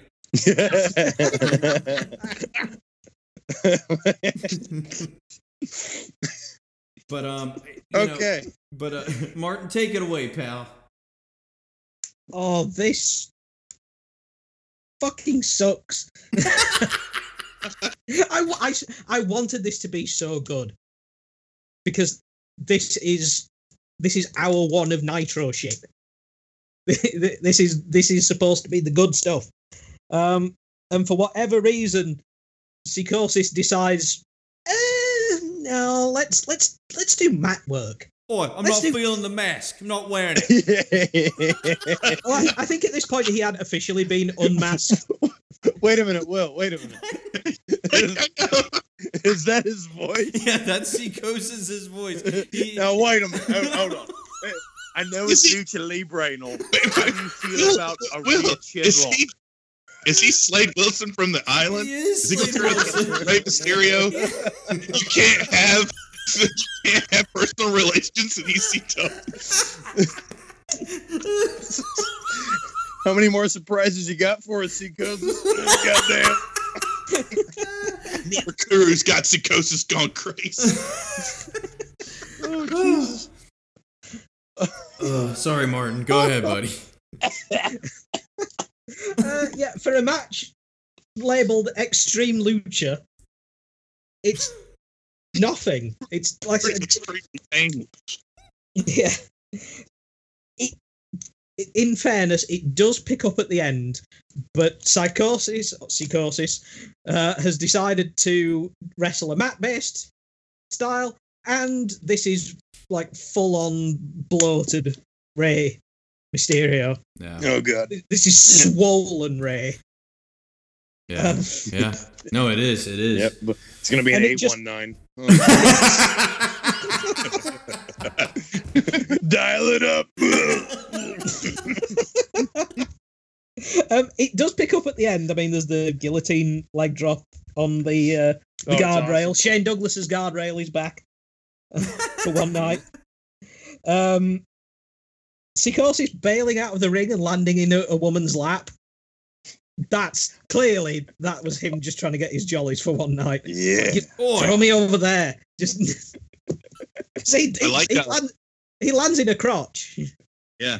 I love Joey's reaction too. Is like, hey, check it out. It's uh, Lucha Night. Every fan under 12 years old gets to take home a luchador. Um, the fans do not like the 619. I know, man. I couldn't wait. I- They, I could not wait because you knew they were going to shit on that move. yeah. Thankfully, they pop for the, you know, for the Dragon Rana, the, you know, what is it, the West Coast The pop. West Coast pop. more like the West Coast Um, poop. That thing sucks. Yes. oh, I, I don't know if it was me, but like I said, I was just expecting just a little bit better because it's it's still Psychosis and Rey Mysterio. It shouldn't. I, I shouldn't be bored watching it, so it, I can only give it a four. I'm gonna go full Brett on this. Ooh. That's okay. Hey, Jason, Jason, take it away, bud. Um, the commentary team loves to tout how many matches Rey Mysterio and Psychosis have had. They go into their history about training together, growing up together. They say they have over 500 matches, which is impressive. And they and then, but to, the thing is, is this show's about ECW. So when you say a couple guys have had 500 matches, and then say three of those matches were in ECW, you, you kind of take away a little bit of their connection. Um, and also, this match was really sloppy for two guys to have had 500 matches together. I feel I like mean- real quick. I feel like this is this, if this would be if they remade the Mel Gibson movie Forever Young, it'd be Forever Lucha, and Rey, Mys- Rey Mysterio, played by Mel Gibson, would look at me. I want to wrestle him for a year or a long.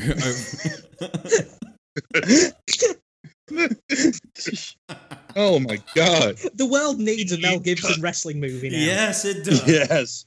Give me back my son. Um, but that would be Give me back my title. Give me Oh, back my God. mask. I should be. He could it. be. He could star in the Kurt Angle, Jason Jordan made-for-TV documentary. Oh yeah. True. It's true. I'd love it. Um, what Martin brought up the the guillotine leg jump of death spot that psychosis nails Rey Mysterio's face into that guardrail. You can hear the ting, and I was like, "Oh, is that?" Oh, no, that was his face. Um, and for a minute, like Foley did something great. Foley Foley calls. He says that that psychosis psycho guillotine is in honor of the late Gorilla Monsoon. And I love like that's the most thing. This, this is the funniest thing ever.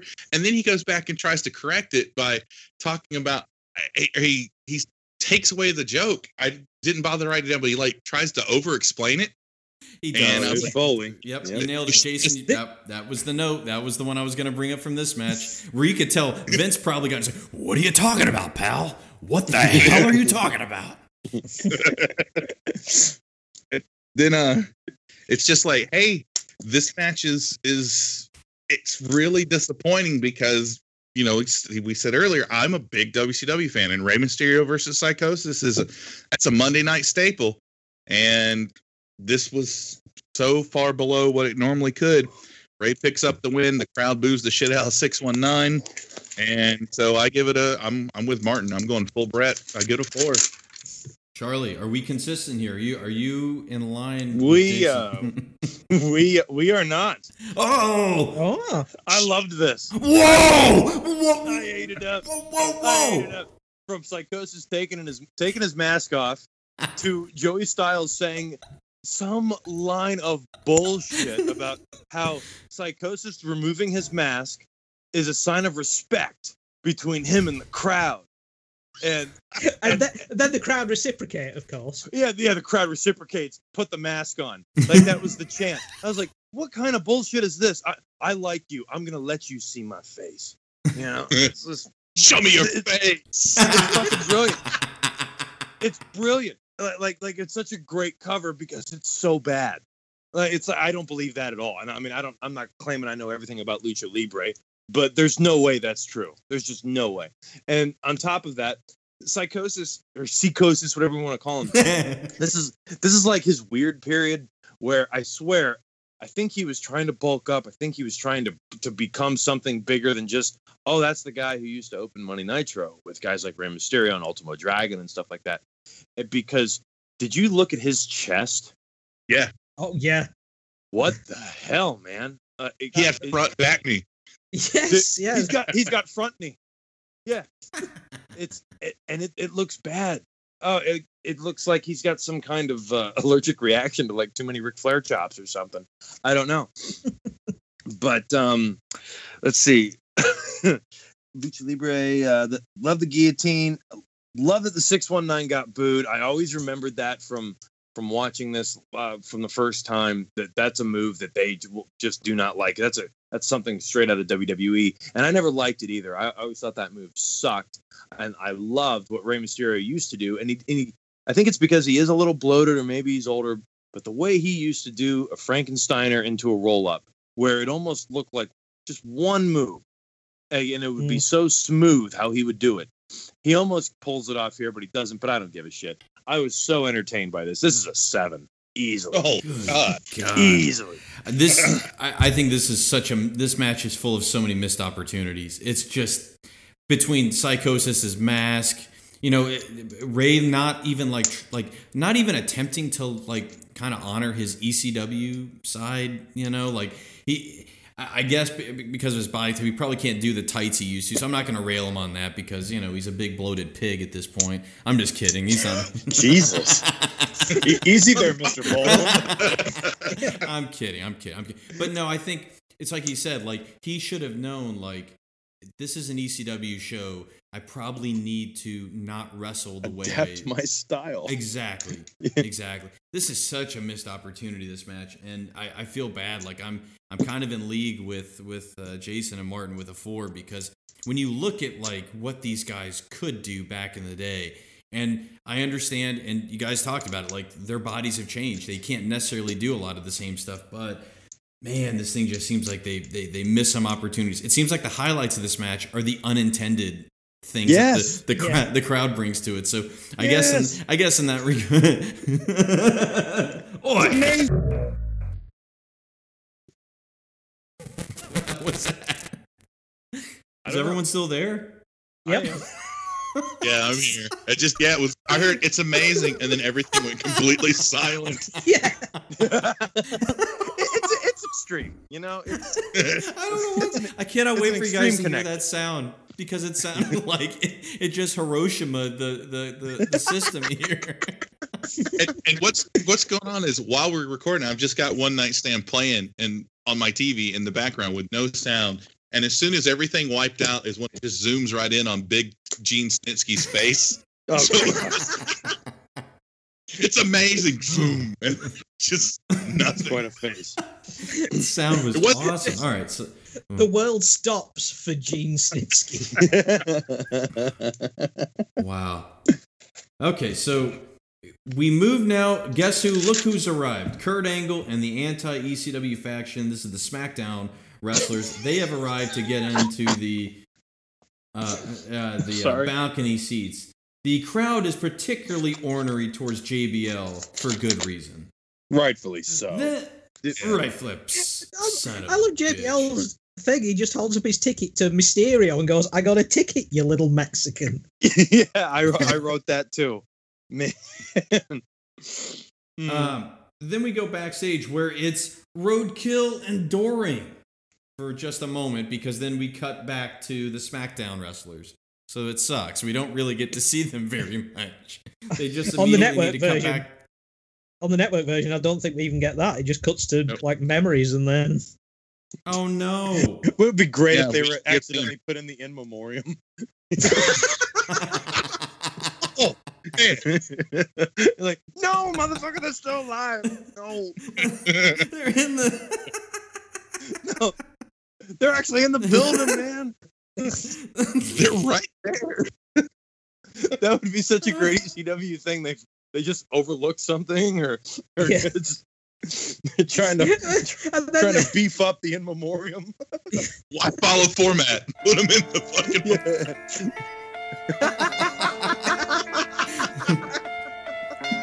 But then, of course, the, there's the debate in the production truck. Well, do we kill them? do, do we kill them rather than admit they're dead? Maybe we can order Stone Cold to for uh, or have Stone Cold order Chris Benoit to kill them too. Oh no. man. We'll get Oh, there. We'll get there. But I, oh god, Oh no. The crowd, no. they start chanting, "You suck dick" at Kurt Angle.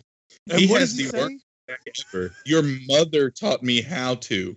You don't. That it still admits that you're still doing. Wait a minute. No, I was trying to figure this out, man. Like, is he saying that as a legit comeback, or is this, so. or is he in character as Goofy Kurt Angle? Like, he wasn't goofy. Then. He was. This was when he was GM in SmackDown, I think, where he was like Yeah. super aggressive, mean Kurt Angle. I, I mean, like- that there is a true part of his personality that is Yeah. just like the Goofy character that we used to watch when we were younger. that, that that is from a real place. Than this guy that just does stupid Yeah. shit. And oh he god. He keeps his SmackDown polo on for a total of ten seconds before he. You know, I don't know. He leaves it off. I'm too hot. Yeah, he leaves it up. Never well, comes back up on. the, Who knows on like the second row of balcony, and they're probably hot. I don't know. He's got the SmackDown like if look they they cut to outside the arena. There's a helicopter above the above the place, and this is where New Jack does his jump. Except he dives from a helicopter through the roof and just to steal that shirt and leave. He's on a fucking bungee.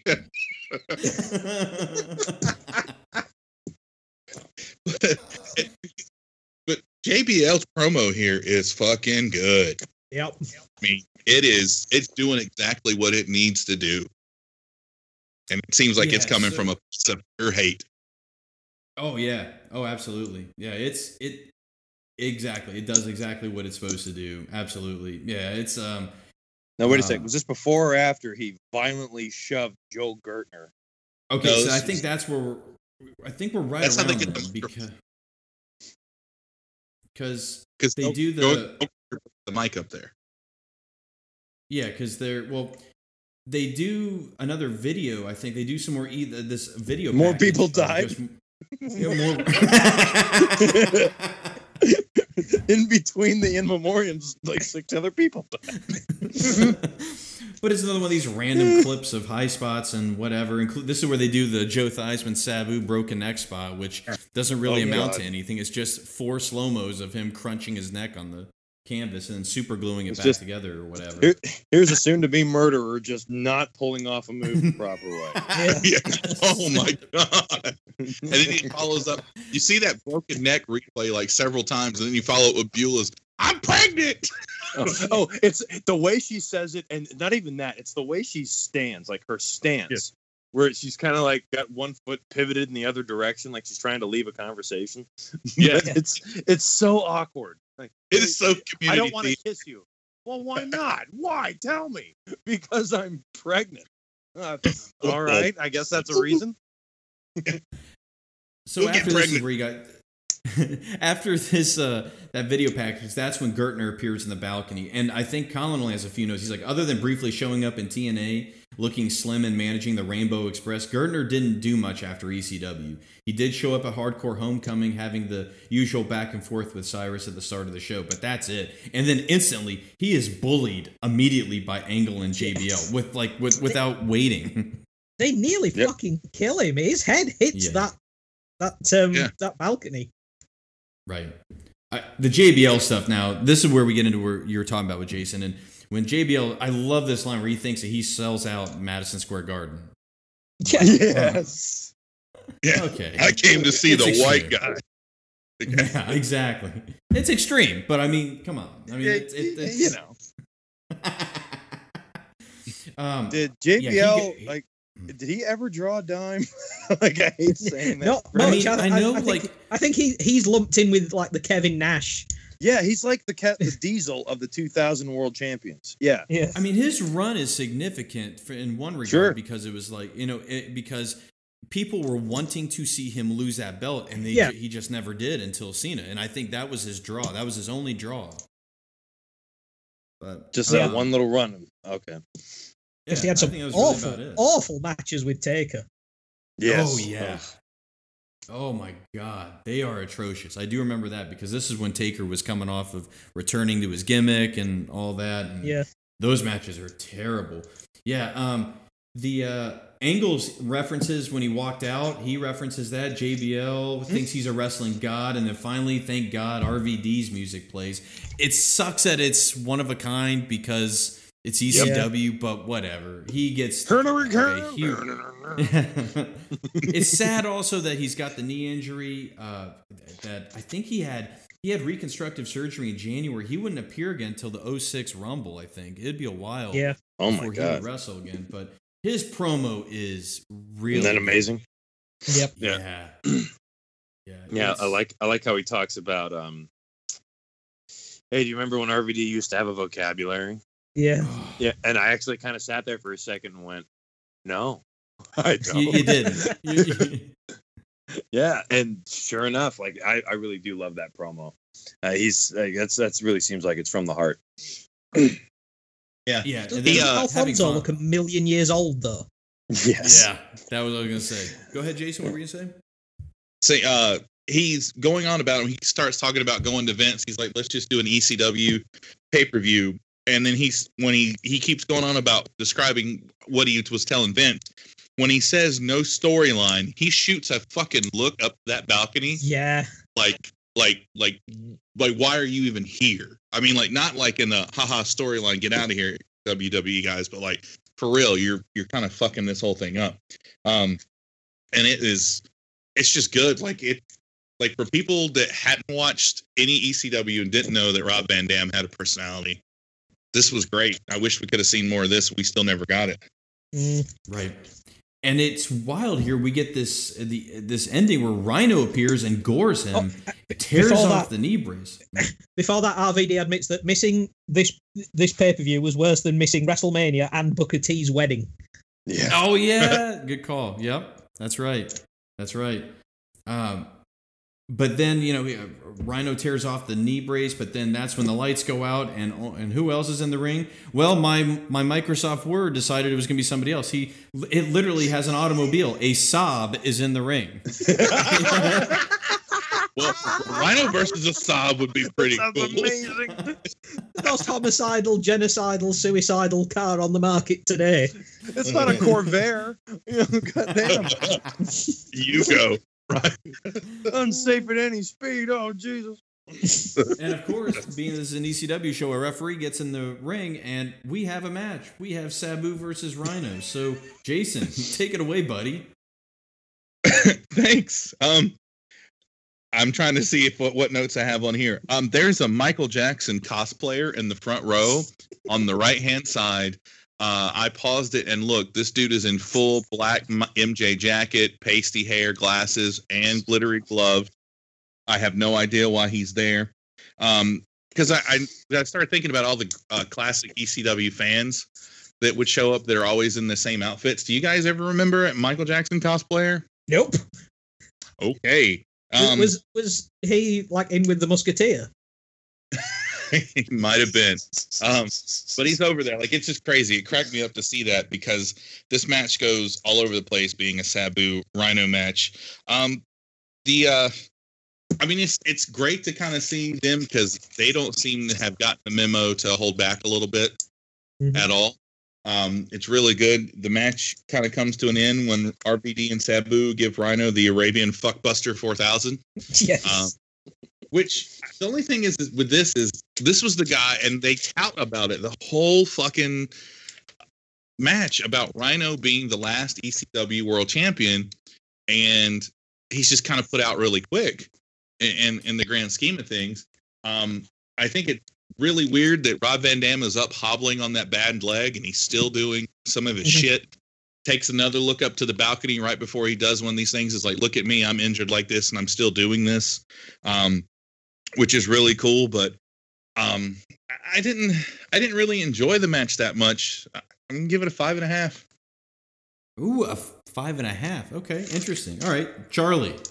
God damn. Well, go- Um, Well, you know, I really wanted to like this match.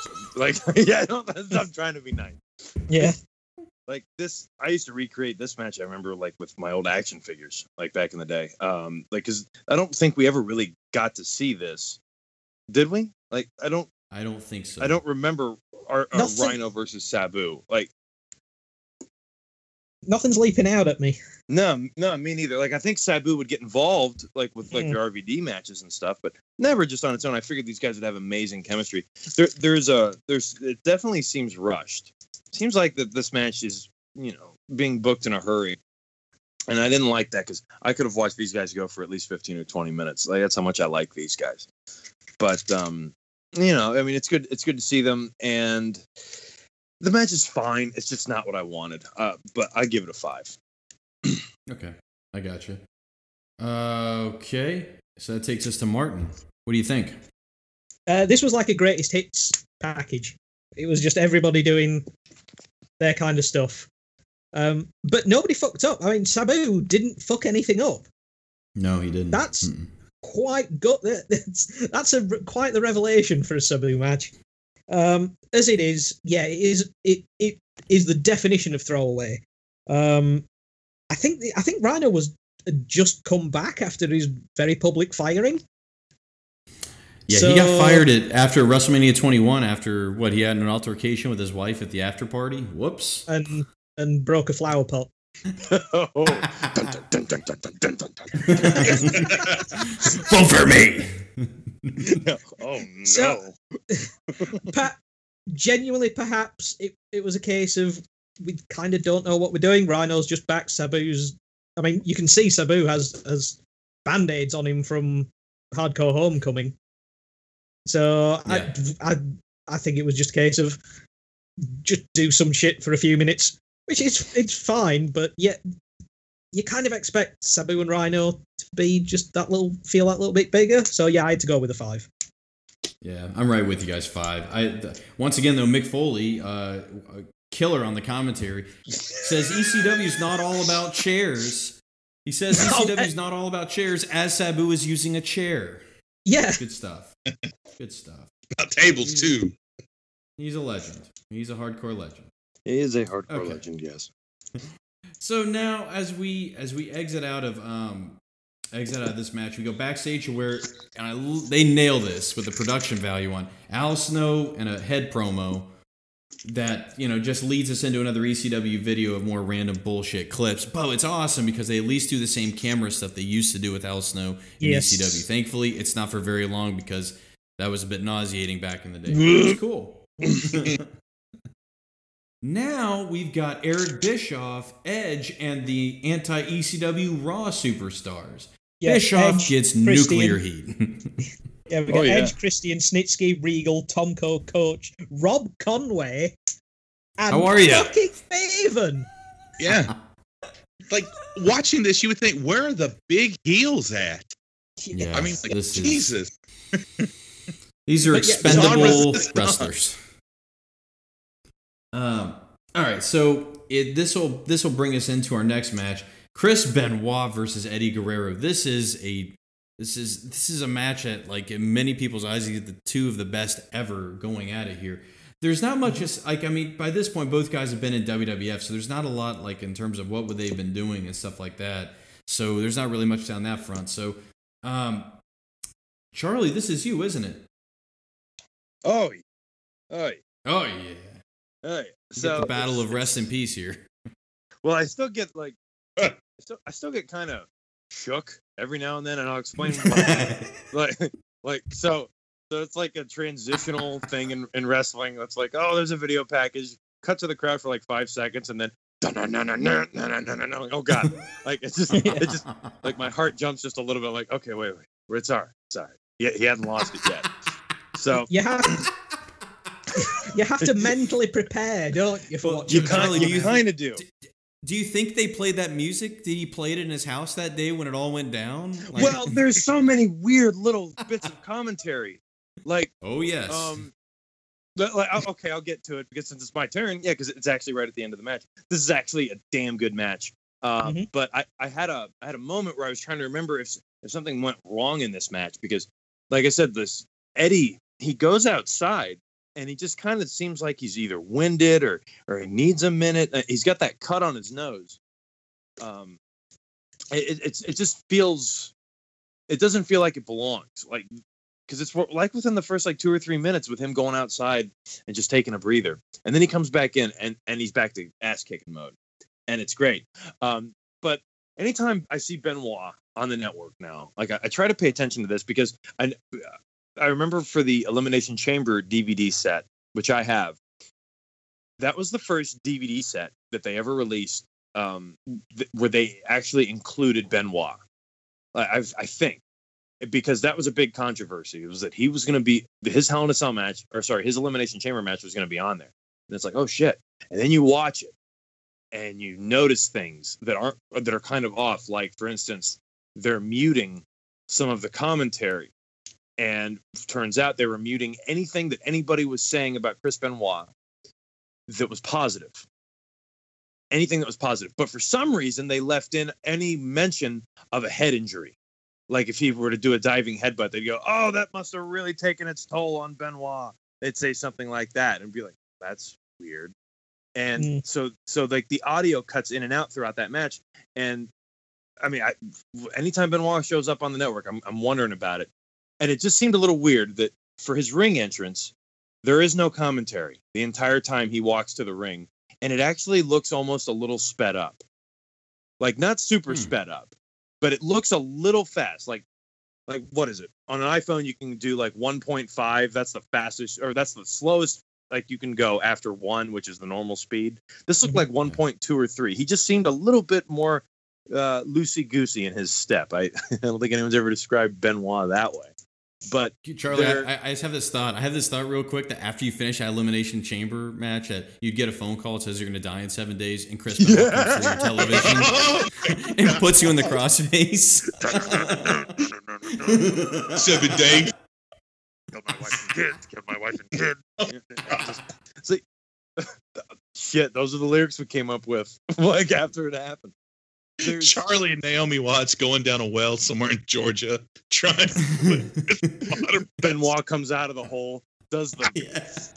thumb across the throat thing. it's just, oh no! He does a diving headbutt through the television into your life. I bet your face ends up looking the same too after that crossface. All right, we're going. We're getting dark. Oh, we are getting dark, and, and I oh I hate it because it was such a bad day. But there's uh, so the end of the match comes, and he locks in the crippler crossface to oddly like very little reaction from Yeah. the audience. Like I thought that was very strange, but um, I love the way Eddie sold it, where he, he he can't quite move to the ropes, and even if he did, it wouldn't make any sense. But we know whatever. But he just kind of like sits there and just takes it, and and it's like, well, what could be going through his mind? And after about thirty seconds of this, he just taps out. It's like he didn't, he wasn't passing out, he wasn't trying to get to the ropes. It's like he was just trying to think about, well, and this is where the commentary comes from. Do I want to die? Because Yeah. according to Joey Styles, you either tap out or, Or your break- neck gets broken. and man, I just had to shake my head and just like, all right, let's just let's move on. And little did I always forget it, man, but it gets better as the night goes when it comes to Benoit. Yeah. Just- man, like, Did you guys have- foreshadows a lot of shit? on, on when you guys watch it, did they leave in where they call it a suicide headbutt? Yep. yes. I just spit take. Yeah, they did. Oh, yes, they did. they did it. They And did they it. did it. Well, that reminds me too, and we'll we'll we'll cover it during the match. But Joey Styles has a doozy of a comment on Mike Awesome. Oh Mhm. yes, it's the line of the night. It really is. Oh God. Oh oh, the rating. Oh, I give this match a seven. I give it a solid, solid the all around performer. Dude, winner and still champion. Yeah, this is this is a good match. How about you, Martin? What do you think? this is a fucking fantastic match. You you hear that you know Eddie wasn't right going into it, and and that's probably true. Um, because I mean it wasn't long after this that Eddie passed. So, but even in a diminished state, it's still fucking good. It's still really good. The problem is, yeah, my blood runs cold when I hear the Benoit theme because Benoit was was my guy. Benoit was the guy I tuned Oh, in yeah. to watch. WCW each week. I even when I wasn't particularly watching wrestling, it was like with the Undertaker. It was a case of I'd pick up the magazine every so often. Oh, what's Benoit doing? And I I I stopped caring about wrestling for a good year, two years after after 2007. Because it just the business just seemed really seedy and dirty after that. And even now, even now, I find it really hard to be objective about Benoit stuff because it's just always in the back of you, of, of my mind. Yeah. It's just like the big, you know, thousand ton elephant in the room. That said, I still give this match a seven. You know, it, it, I, I can divorce myself enough from it to say whether it's a good match or not, but it's you just have to. There's always like an asterisk. Yeah, but it's a Benoit match. Yeah. And it's weird. Have you seen he, one of his sons, David, is training with WWE no. right now? Have you? He is the spitting image of his dad. It's like looking at a Oh, no. fucking ghost. It's it's It's oh, it's Well, they wouldn't let him go by Benoit. I, I know they're gonna have to do something, but it's He's he's uh M- McGillicuddy. you just look at it and you Yeah. just think you just think you just think no just please no i it's it's going to be too awkward just Yeah. on a purely Benoit! What is Benoit doing here? Benoit. no, no, that's a good point though. Even if they don't call him that, if I even see him in the ring, I'm just it's all I'm gonna be able to think about. yep Yeah, They're not going to be able to highlight he's a second generation superstar. yo, yo, you are Wouldn't be- Wouldn't this be awesome? They sit him down. top. They're like, "So, David, what are your ideas? What kind of finish you want to do? I want to do the crossface. You're not doing the crossface, son. You're not doing that. no. about a Immediately headbutt? shut it down. Dude. How about the Can I do a suicide the throat? dive? Oh, we You're really not- don't like eh, that. No suicide dive, David. No, no. You- you, Suicide can't. You can't do dive. that. No. Well, I really need to get get my workout in. Where's the Bowflex? No, no, no. I'm amazed he would want to step into a wrestling ring. exactly that's the thing that gets me That's ama- That's incredible. Jason, where are you on this one? Um, this is a great. I mean, it is. It's a really good, for the most part, sound match. I wish the crowd gave a fuck about the match and less No. about yelling at Edge about sleeping with Lita and screwing over Matt Hardy. Um, because that took away from it a lot. Again, I don't like. I watched on the network, so I don't know how much of the, you know, how much editing was done to take some of the sparkle off the match. Um, but what they left in with that chant really just detracted from it. Um, it, I mean, it's good. Like they they talked, you know, that just last year these two both ended WrestleMania as world champions for their respective brands, and so this is a big deal match. And um, you know, when Chris Benoit gets that win.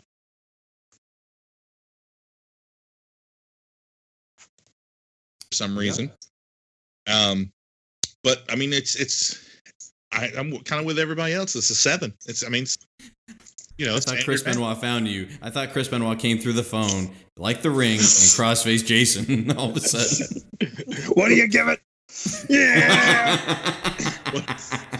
Well, no, I'm de- I'm still dealing with New Jack, so that's what I named my it's pretty stone. weird when uh yeah b- between New Jack is the lesser of two evils between him and Chris Benoit.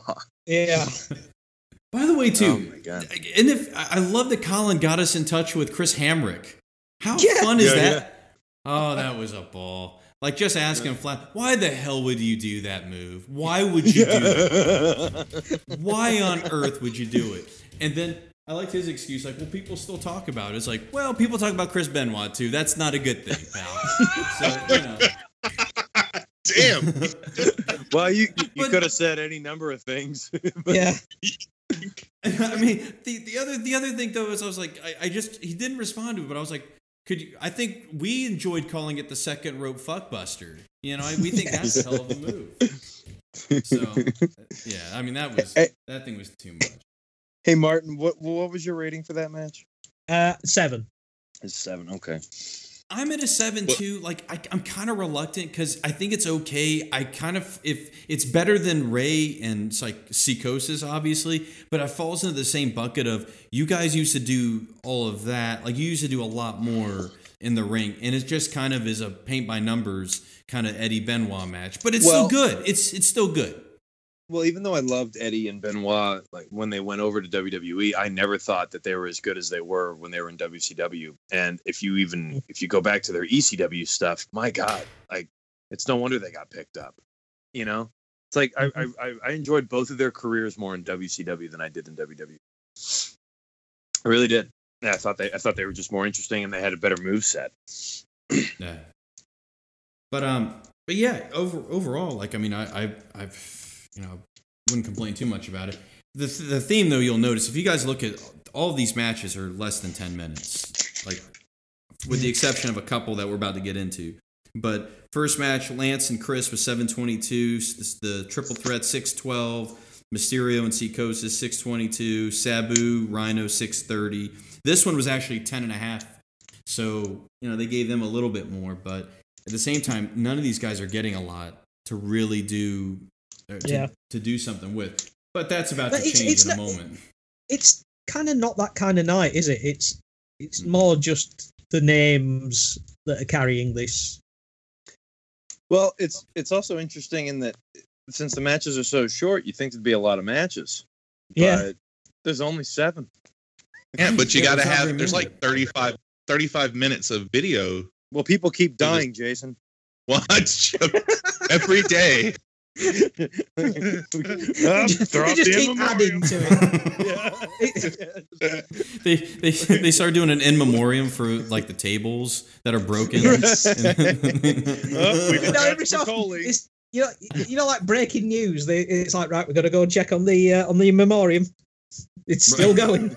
Well, did you guys ever see it was a robot chicken sketch and it was just on the other night where they they're wanting to do it's like the end of the season like well here's an in memoriam to all the people we lost that work with us and it's like only two guys fake died and they're like that's it? And they're like and they kill some guy and they walk in the guy calls says hey the ratings go up every time you guys kill someone. So like the next five minutes is him just killing people with in memoriams popping up oh. Let me ask you guys this real quick. Before, like on my when I was watching it, like it seems like Eddie and Benoit were gonna have a little moment, and then it cuts to this promo for the World Heavyweight Title match at Vengeance with Batista and Triple Yes. H and a Hell in a Cell. It's like what? Wait, wait a minute. They were gonna have a moment, and we ruined it by going to a promo spot. Oh, okay, great. That's nice. Well, the real pay per view's up in, you know, in a couple of weeks. That's right. Exactly. Well, well now uh, uh, Gertner's back. He has reappeared now. This time in the Raw balcony. Bischoff mouths, "Who is this guy?" Uh, Gertner sets. He's um, Gertner's setup ends in him asking Bischoff for a job. Bischoff has him hold his beer and then tells him hell no and calls him a scab. Okay. So Yeah. now we got a dandy of a we got a dandy of a match here coming up. It they're back for one last run.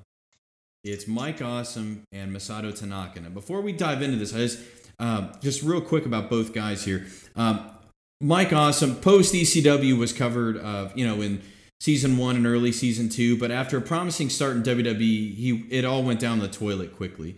I do recall reading at the time that the Undertaker gave Awesome the quote unquote he doesn't know how to work tag, which possibly killed his push.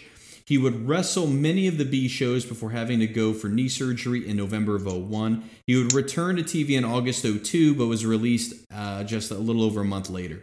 Awesome quoted saying is he was quoted as saying, "Being in WWE sucked. I hated it. You had to kiss everybody's ass. You had to be on your political toes all the time. You would not believe the backstage politics. You were getting stabbed in the back constantly. I was so happy when I was told I was gone." Wow. Yeah, it's and of course, like we know, like unfortunately, a couple years after this, Mike Awesome will also commit suicide by hanging in 2007 after a promising real estate career. Uh, so, that being said, I believe now we've got uh, Martin. You're up for this one, right, pal? Yep, All right. So Again, this, this- one, this is a fun one. it is. This is again. This is all the awesome and Tanaka's greatest hits, but this is like all their greatest hits, like remastered and now and played at like twelve. I, I agree. Like, they crank it up, man. they literally do not give a fuck. It is just them. Th- this is balls out. I mean, just testes just flapping everywhere.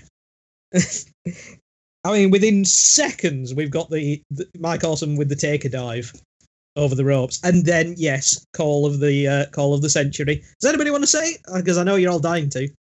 Uh, well, you can uh, say it if you want, you know. and, uh, you sure? no, Go- yeah. Martin, I mean, take it away, buddy. We've got- go yeah, Martin, it. how you can do it. Joey Styles with the you know hindsight is 2020 quote of the millennium. Suicide dive by Mike Awesome, and it's a shame he didn't succeed in taking his own life. Like I mean- Joey. Uh, sorry, c- c- continue. He's a real dick in this match, but uh, He I'll, is. I'll, I'll get to it.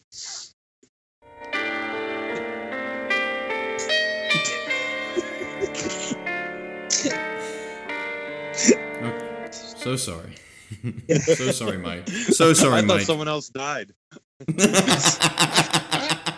Uh, oh no, who we lose this time? No, no. New Jackson. it was Finnegan.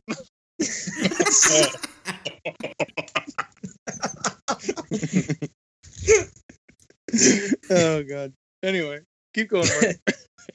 This there's like in life you don't tend to get like like good character arcs but mike awesome honest to god gets one becomes famous in ecw is uh, labeled a pariah after leaving for wcw comes back and then has the match of his fucking life and then uh, thus all is forgiven because Yeah. him and like i said they just bring all of their big spots and they just don't care. It's like just you know, leave it all in the ring or out of the ring or around the ring. You know, big dives, chairs, power bombs off of shit, through shit. It's, it's just this is you know for everybody who talks about their Heatwave '98 match, this is another retread of that, but again, it's just a much more concise and somehow harder. It's like a like a metal cover of a gangster rap song. It's fucking harsh. This is this is my match of the night. Um, Oh, easily. With- oh, see, seeing as we're now going for half points, this has got to be an eight point five. Oh wow. eight point Okay. eight point five. Nice, nice, nice. Okay, Jason, take it away. So Joey Styles won't shut up on Mike Awesome. Like Mhm. it's not just that one suicide comment; it's a lot to the point where Foley tries to reel him in. Um, where he makes the comment, he goes, "Well, we've got that out of the way. We've got that out of the system. Maybe now we can focus on the match." Which is probably the best commentating Foley's ever done. Yeah, Because Joey, at some point, Joey even starts to go in on TNN. They're not even Yeah. TNN at this point. Um, he where he says that where they consider hee haw culturally appropriate programming. Yes. There's a lot of cuts to the balcony. Um, and right before the match, like you know, the three seconds it takes before the match kicks into the highest gear possible, Edge is up there. You, you see him quote. He goes, "Boy, these fans sure are smart," and he puts it in the air quotes because everybody's booing. Um, you know, even with Mike Awesome kind of seeing winded at some point where he pulls out the fifth chair. I mean, excuse me, Yeah. fifth table. Um, it, it's still, it's just like JBL's really into it. Um, because Mike Awesome kind of looks like JBL without his Yeah. mullet. Um, He's- but yeah, he's like alternate universe JBL, isn't he? yeah, it's like I will work. Um, but what's crazy is that that I don't know. Like, I mean, when they're doing it, it's like I get that they're up there to shit on stuff, but these two guys are down here killing them fuck themselves and each other, and we cut up to these guys who are mocking them, um, Yeah. which kind of agitated me. But I mean, it was. You know, it was kind of for the wrong reason. Like, I, if I was watching this, you know, I would be like, "Oh, those bastards," now I'm just like, "Ah, this is just kind of wrong." Um, I got so fucking scared when Mike Awesome goes for that awesome bomb onto the table Oh. that was already broken with the freaking Yeah. part of sticking straight up in there. I'm going, oh god. Um, but then like, thank God it didn't happen. Um, but it, I mean, like this isn't a fucking intense match. I mean, I'm I'm gonna qualify it just the same as I did Lance and, and Jericho. This is an eight. Nice, nice. I also okay, forgot to Chuck. mention the. Sorry, I, for, I forgot to mention the finish. A, an awesome oh bomb my from god. from the ring to the outside through a table and then a dive f- by awesome and the camera That- work is great because you don't see awesome coming He just It's shows That Yeah. dive is the very definition of fuck it. Yeah, well, I Yeah. like. Hold on, hold on. I like that the dive was so fucking badass that the ref went, "Well, we're not going to top that," so he counts outside the ring. yes yeah.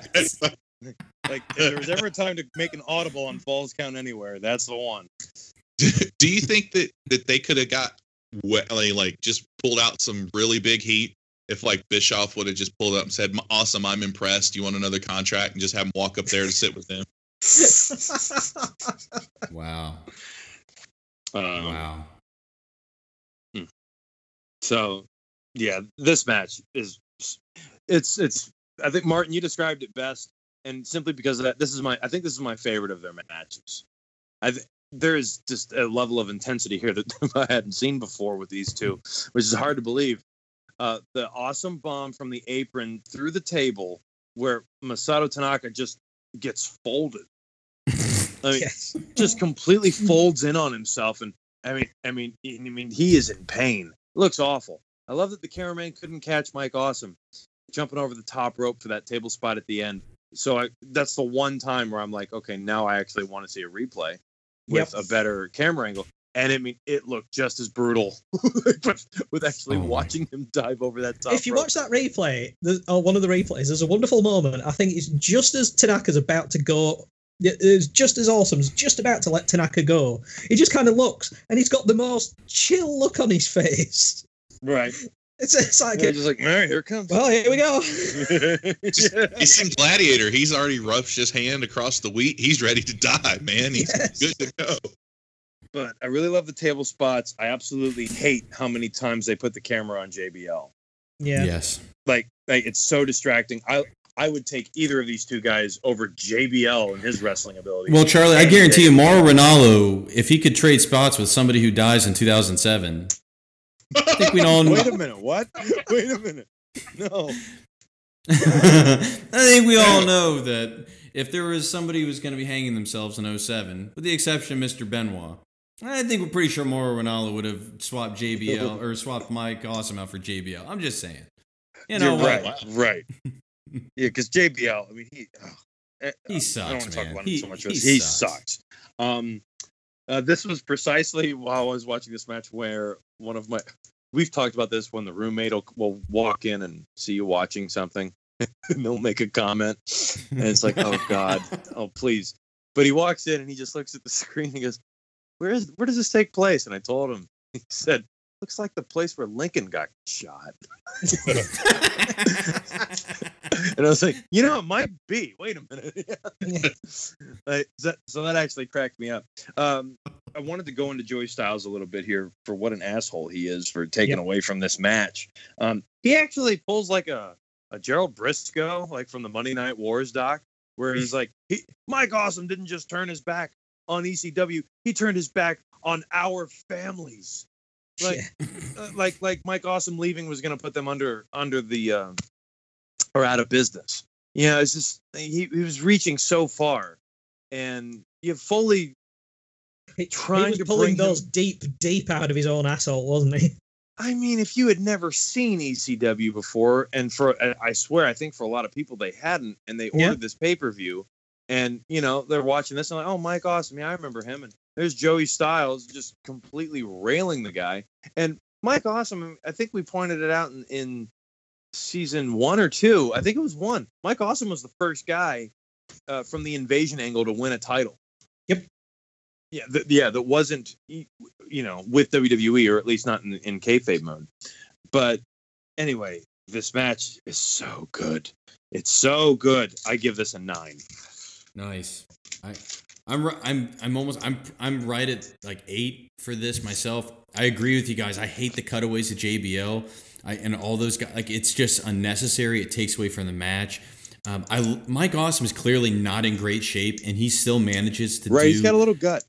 Yeah, Yeah. man, and he still manages to do these incredible spots. I'm sorry, as much as we all love the Undertaker, he couldn't have been more wrong if that's what he actually said. Yeah. because that's a match I always wanted, man. I Yeah, always it'd been cool, Mike? Awesome and Undertaker. Absolutely, yeah. It's I like mean- Undertaker Goldberg and then Mike Awesome Undertaker. I Mhm. also give these guys credit because I feel like they're the only ones who got the memo that this is an ECW show, so do it, go for it, do Yeah. like absolutely go balls out. And probably also the reason why like Jason, you talk about it, everybody's kind of in a hold like holding back a little bit, clearly because there's not a lot of storyline for each of these matches. Like they're just they're exhibition matches, if nothing else. These guys don't have anything to go to after this, so why not just go crazy and do everything that we that they used to do? So it's yeah, it's far and away like like the best match of this night. It's fantastic. So I completely agree. Um, and of course, and he kills the referee afterwards for good for no reason. Just I'll destroy him too. Yeah. For, just for old guys are time's gone. sake. We now cut back to Joey and Mick, who thank the fans for buying the Rise and Fall DVD, which helped make One Night Stand possible. The classic ECW theme plays. Bob Artese pops out, and then it's Paul Heyman. Oh man, here we go. If you want to see emotion, there is that is some genuine emotion on his face uh, Mhm. when he comes down to that ring, and it's it's a really really cool moment. Chance of thank you, Paul. Fill the arena. He says he isn't crying, but his eyes are red from smoking up with RVD in the back. He uh, he thanks uh, he he thanks Todd Gordon. Um, and Jason just dropped. So as I am uh, describing this, I'm gonna dial Jason back into the conversation. Jason, Chris Benoit found Jason again. God. Only a seven. Dun, dun, dun. So um, Heyman also says that, or he he thanks Todd Gordon, which is fascinating. He thanks him and the other production members of ECW. He thanks the fans, and he said he wants to take the high road and leave, but then he pivots and acknowledges and pulls the guns out and goes shooting away on Raw and SmackDown. He starts with Edge, or he well, Jason, god dang, did you drop off again? God dang, he did. Man, th- we're, we're live, folks. we're live out. As I was saying. so, um, Bischoff, you know, is obviously Heyman lays into him pretty relentlessly. Uh, Bischoff Yeah. flips him off, which is Charlie. What you said, it look, it's the It's best. one of the greatest middle fingers ever. Like- yeah, just that big shit-eating grin. with, with that Eric Bischoff face. You know, Yeah. Yeah. Oh, I I love it. I oh, it's so good. Heyman then goes to attacking Edge with the "you screwed Matt" thing, you know, which it's like okay, right on. Except he says, "I've got two words for you, Matt frickin' Hardy," which it's like Paul. That's Yeah, One of Dang the greatest Paul. talkers in the history of professional wrestling, probably top five. And he he doesn't know how many words are Matt freaking Hardy. I think he was just caught up. Yeah, Yeah, of course. Oh, totally, totally. Um, he saves his best bullets though for JBL, in which he says, Oh, Yeah. it's the it's one of the greatest put downs of all time. "You want you, the only reason you were champion for years because Triple H didn't want to work Tuesdays." Oh. And um, And for some reason, JBL thinks he's Fred Sanford. Like, Yeah. he's an idiot. I'm sorry. It just like that's Charlie, the reaction to I think it's because he was fucking loaded. Oh, Oh, oh, yeah. I do. I think so too. Oh, I definitely think so. Charlie, this is something like you know from theater and acting, like you know perspective. Like clearly, like if this is this is like improv. This is like we, you got to play the say yes game. So what I hate in this is that. And this goes for all the guys on the Raw side. Edge also because he just tries to keep Edge is stealing. So fucking hammy, Yeah, Right. like to the point of annoyance. So I um what really bothers me is like, okay, so Heyman, this show is about ECW. Heyman's cutting a promo on you guys. Just sit there and take it. Just take it. Right. Give him his moment. Don't steal from him by doing all that bullshit. It I really think also- me. I, I think a lot of it might have also had something to do with the fact that there was going to be a brawl at the end of the show, Mm. and ECW was going to win. That's true. That's true. That I don't. been I, as I don't think a lot of these guys are okay with that, and I certainly don't think JBL was okay with that. yeah. As uh, we'll see in a little bit. Oh yeah. But no, I Heyman- agree. I, I Yeah. think they should have just either kept their mouth shut, or hell, they shouldn't have even fucking been there at all. Right. But the fact that they were there, and I'm sure that they thought that, I'm sure Vince is thinking probably one along the lines of, well, if they're there, then maybe that'll get more buy rates. Yeah. I mean. Charlie, if you're cutting that type of promo on me, my in my mind, I'm like, this is his moment. All I need to do is just give a subtle reaction of, man, I, that that pisses me off, and uh, but I'm up here. I want to come down there. I'm not going to do anything, and that's it. Just stop. Right. One or one or two choices, and that's it. Like, don't Looks sit unprofessional. It really does, man. For pro wrestlers too, it's particularly bad. Yeah. Just take Well, any time Bi- Austin Bischoff and The Rock went it. at it. Oh, Yeah. Bischoff gets it. No, no, Bi- yeah, Bi- Bischoff isn't the problem here. Uh, it's it's it's the wrestlers. That's what's so damn weird. And it seems like every time they cut back up to that to that balcony, Kurt Angle just gets further and further back. yeah, he's not Like, down he- with it. No, he's I, I don't think he's happy at all. And and you know we didn't mention it, but you know him in the in the Rise and Fall DVD is actually a very interesting story. Mhm. Yeah, because Right. that was the first time I had ever heard that that he was actually in ECW for a hot minute, and uh, uh, but this is always one of those problems we've had with Kurt Angle, where he objected to that, which is I guess that's fine. I mean, I'm not religious in any way whatsoever, so I think it's all a bunch of bullshit that he would do that.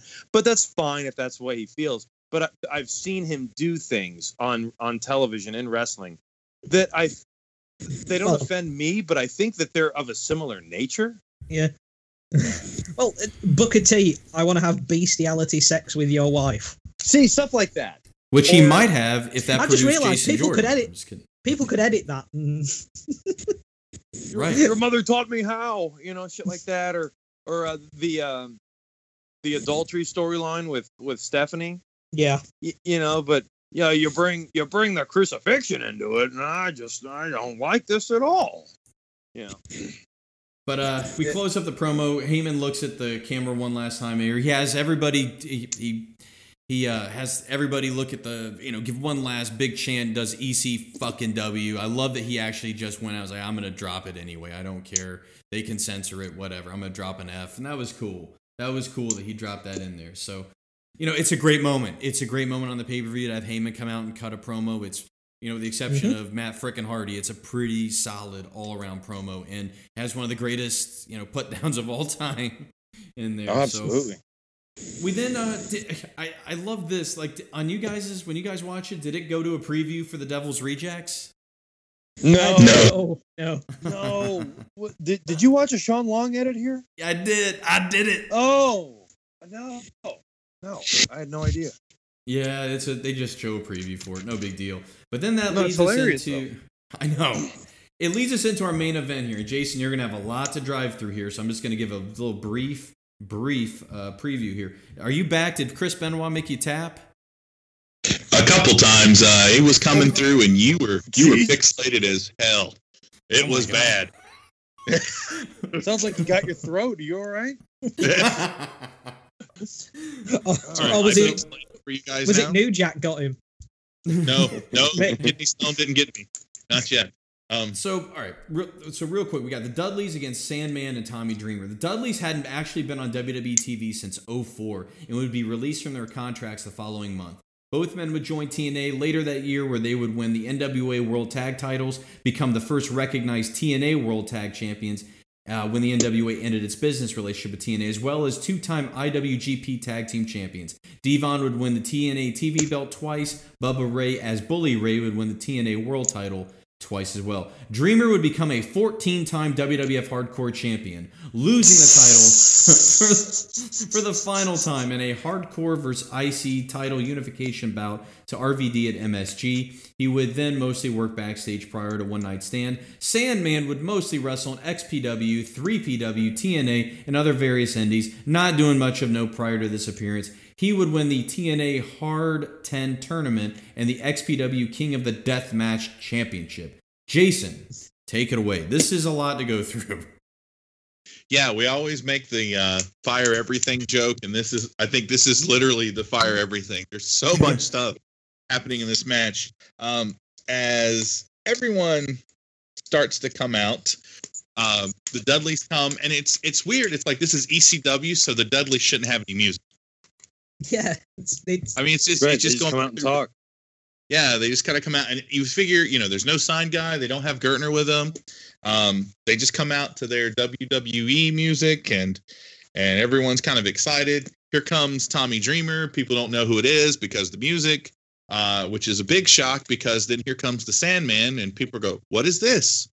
Um, as the Sha- Sandman, the the third best match of this whole night is the Sandman trying to fight his way through the crowd to get to the ring. Um, that those twat who hits himself with the cane. yeah, I mean, because these people, oh that idiot Like- Yeah, they're clinging on to him. They're having a good time. This music is going through. Sandman's fly is open, and his white T-shirt is tucked through, poking out, um, which is very evident when he does this. I'm going to stand here on the rail for this one part, but even the, there's no Metallica. So what is he? What's he doing? In, in the live version, it was Metallica because again, you can It was? actually yes under the the the network edit again. You know, listening through earphones, you can hear oh no just little bits and pieces of it just just there. Weird. Wow. Okay. Um, because i was So- actually starting to really like that song the network version it's, it's kind of grown on Sandman- me Sandman is just obliterated um Yes. because he is he is this now as much as we said we couldn't stand all the cuts to JBL in the last match I just wish he was mic'd for whatever he was yelling at Sandman because Um, I think he- if I think if you have the DVD of this, you can switch to alternate JBL commentary. Yes, there is. I was going to talk about it after you were done. Yep, but that's okay. Oh. we can we will talk Oh. about it. Sure. Can I make a quick comment about the worst thing Foley said all night? It's right here. Go for Okay. it, man. Oh yeah. Here oh it yeah. comes. I don't understand what this means. I don't know where he, the fuck it came from, but Foley decided to say it. So Sandman is like standing on the guardrail, and all the fans are helping him stand, and he's helping them drink, and it's great. There's this little pause, and then Mick Foley chimes in with this gem. He says, "They believe because he believes." Yeah. what That's one of those. It sound in Mick Foley's head. in his head? it's it sounded prophetic. It sounded wonderful. It was it was like the best soundbite ever. But uh, Um, it was my favorite. It was my favorite thing he said all night. Fol, Fol, like I said, Foley was a WWE commentator. He was very soundbitey. Yeah. The Milan Yep. Miracle. Urgh. At least he wasn't plugging Twitter. Um, so we cut back to the Sandman still having his entrance, uh, jerking off his cane like he's Francine at the WWF guys. Uh, and then he and Tommy Dreamer go proceed to pour boobs on girls that could be classified as sevens at best. Um, That's not just that's not just any girl. That's Elektra. Yeah. Yeah. Right. Well, the other girl wasn't. The, yeah, poor Yeah, Elektra know the looks other horrible was. With her super like botched bleach hair. Um, but old Chetti's right there, and so C.W. Anderson. So it was kind of cool. seeing them. Yeah, it was really cool that they were there. Um, then they finally get in. Joey Styles pumps up how much that the Dudleys and Tommy Dreamer and Sandman love each other, and they love each other. They go to fist bump, and then the BWO music hits, and oh my Oh. god, Eric Bischoff, Eric Bischoff's face is priceless. yeah, Legitimately think he had no idea that this shit existed, yeah. Yeah, I think I, I- I think, think that was this his first time seeing them. Yep. and it's like, what are these guys doing? They're making fun of the greatest creation I ever stole. Um, Right. and it's so cool. They come out, and then here comes Kid Kash. Here comes Balls and Axl. Ah, this Kid, literally, Kid Kash labeled as Mr. TNA. that's I true. Yeah, that. Total Uh, non-stop attitude. and all his charisma is completely gone without the Kid Rock gimmick. Um, True. and then it's this turned into every ECW pay per view we've ever watched with the main event. There's so much shit. It finally gets going. Uh, 18 minutes in almost. These guys, you know, you're talking about how Tanaka and and Awesome go all out. These guys do an all out ECW match as far as the, the the bleeding like crazy, the cheat the crowd starts chanting for New Jack. And I know. with everything Do you know what you're asking for? expected. Um, he just pops up behind JBL. It'd be it'd be great. It'd be No. it would have been great if it was Vince in blackface dressed up as New Jack that came out. Oh, oh no! With the do rag on. Um, This is What's I'm gonna up, have to, I'm gonna have to fire up. I'm gonna have to fire up WWE 2K17 now and make new No. Vince. no, we're not. Vince. Um, I like new. this. There's this great little spot where Bubba Ray hits everybody with the kendo stick, and then just throws in the air and audibly yells "fuck" and goes and gets a table. Yes. fan- I mean, like, like as much as it's just really cut and paste ECW stuff, it's everything we've seen. It's really fun. Like this crowd is super into it. Um, they're you know, it's a combination of, of these guys are beating the shit out of each other. They're turning around, shooting looks to the the guys in the balcony. The crowd staring at the balcony, though, a good chunk of the match, um, which is sad. There's so much stuff going around it. The Dudleys, of course, win because they're the fucking Dudleys. Um, and there's no way And, and beat them. Tommy Dreamer is just Tommy Dreamer. Yes, true. He's, he's gonna lose. Jake the Snake showed up in a four dollar polo shirt and bowed. Um, but what's what I love, and I know we'll get into it here, is where Tommy Dreamer is laying there fucking bloody as shit. Because oh, and So Beulah, I gross. saw this group, he's gross. Beulah runs in. There's this great moment. Tommy gets to shit beat at him some more. Sandman tries to resuscitate him by screaming, "Get me a beer!" over and over again. Um, and that just kind of triggers fan service 316. We'll, We'll go to talk that. about that. Yep, yep, we'll do that. Yeah, um, that's another whole Six journey. Um, I would give this. I mean, like this. This is six and a half for me. Nice. It's fun. Nice. Yeah, yeah, yeah. I think that's fair. I think that's fair. Charlie, what do you think of all the, the a lot of mayhem here? There's a cat fight even in this too. Oh. I think, right? Yes, there is. Um, and it, and it's Beulah though. Like that's the weird thing because Beulah, she was more of a, she was more of a figure in ECW before the pay per view era. Mhm. You know, so it's like it's it's cool to see her, and you know, because but uh, during this entire season, we've only seen her through, I guess, video packages. And even though she did play a hell of a part in ECW, as as they point out in the documentary, oh, it was the first uh, lesbian storyline. I'm like, cool, I guess. I mean, it's like, oh god, and the footage that's brutal. But um, no, the the match is uh, starting to feel a little samey. Yeah, I hate that this was the main event. Like, like I mean, I get it, but like they, they could have they could have pulled something together. I, I think a little bit better than this. I, I think it's just kind of a shoe in that Tommy Dreamer would be in the main event of an ECW pay per view. Um, match is okay. Uh, I'm not I'm not crazy about it. Uh, although trying, I, I actually have more fun trying to read JBL's lips. I Oh, wish yeah. he was mic'd because I know I read it a couple of times on his mouth, and I'm I, I began to wonder how many times in his life he has said the word faggot. Oh, I'm- yeah. I'm genuinely curious because that's what I I, I know that's what I saw several times, and, and yeah, he was loaded. And I was trying to like see how much beer was in their hand. It, it, and unfortunately, it seemed like every time they cut up there to one of the wrestlers that was holding a beer, the beer was always full. Wow. So Yeah. I don't exactly know why that would be, but uh, I, I know that they were drinking, like they had to be. Um, I do think it's sad that the Blue Meanie um, has regained all of his weight. Yeah. That he, how he lost all of it, and then you know ECW goes under. Oh shit! Pass the croissants. It- weirdly, I mean, this is this is a, a, a weird apropos of nothing tangent, but I've just been reading this wrestling themed comic book, and it's one of the plot threads is like old guys on the road with young guys, and like they're stopping in diners and they're saying, you know, chicken as plain as you can get it to keep in shape, and then as soon as uh, uh, the when, the young guy knows that the older guy is going to retire is when he orders a burger. wow. That's how he knows that he's he's going to retire because he Oh, stops no. giving a shit about what he eats. oh god. Um, to call back to the New Jack Vince McMahon thing, uh, his name would I think his name would be New Mac. Perfect. yeah, just just wanted to throw that in there real quick.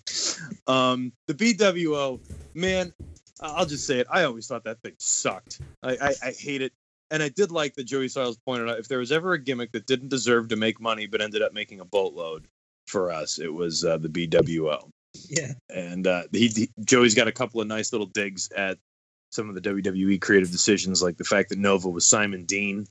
Yep. Right. That's right. Yeah, yeah. So there's that, and uh, St- Stevie Richards, uh, he really does sound like Shawn Michaels sometimes. yes, Like it's it's it's weird, and and I actually really I've always liked his promos, but the one thing like it's like he, ke- I don't know. I've only noticed this within the last couple of days, but they really tried to make "We're taking over" like a, a saying for them or a catchphrase. He's like, "We've got three words for you," and I'm like, "Well, what what could this be?" You know, DX has two words, but you're telling me you have three, and Fucking suck it. yeah. but it's just the way he says it. He's like, "We got three words for you.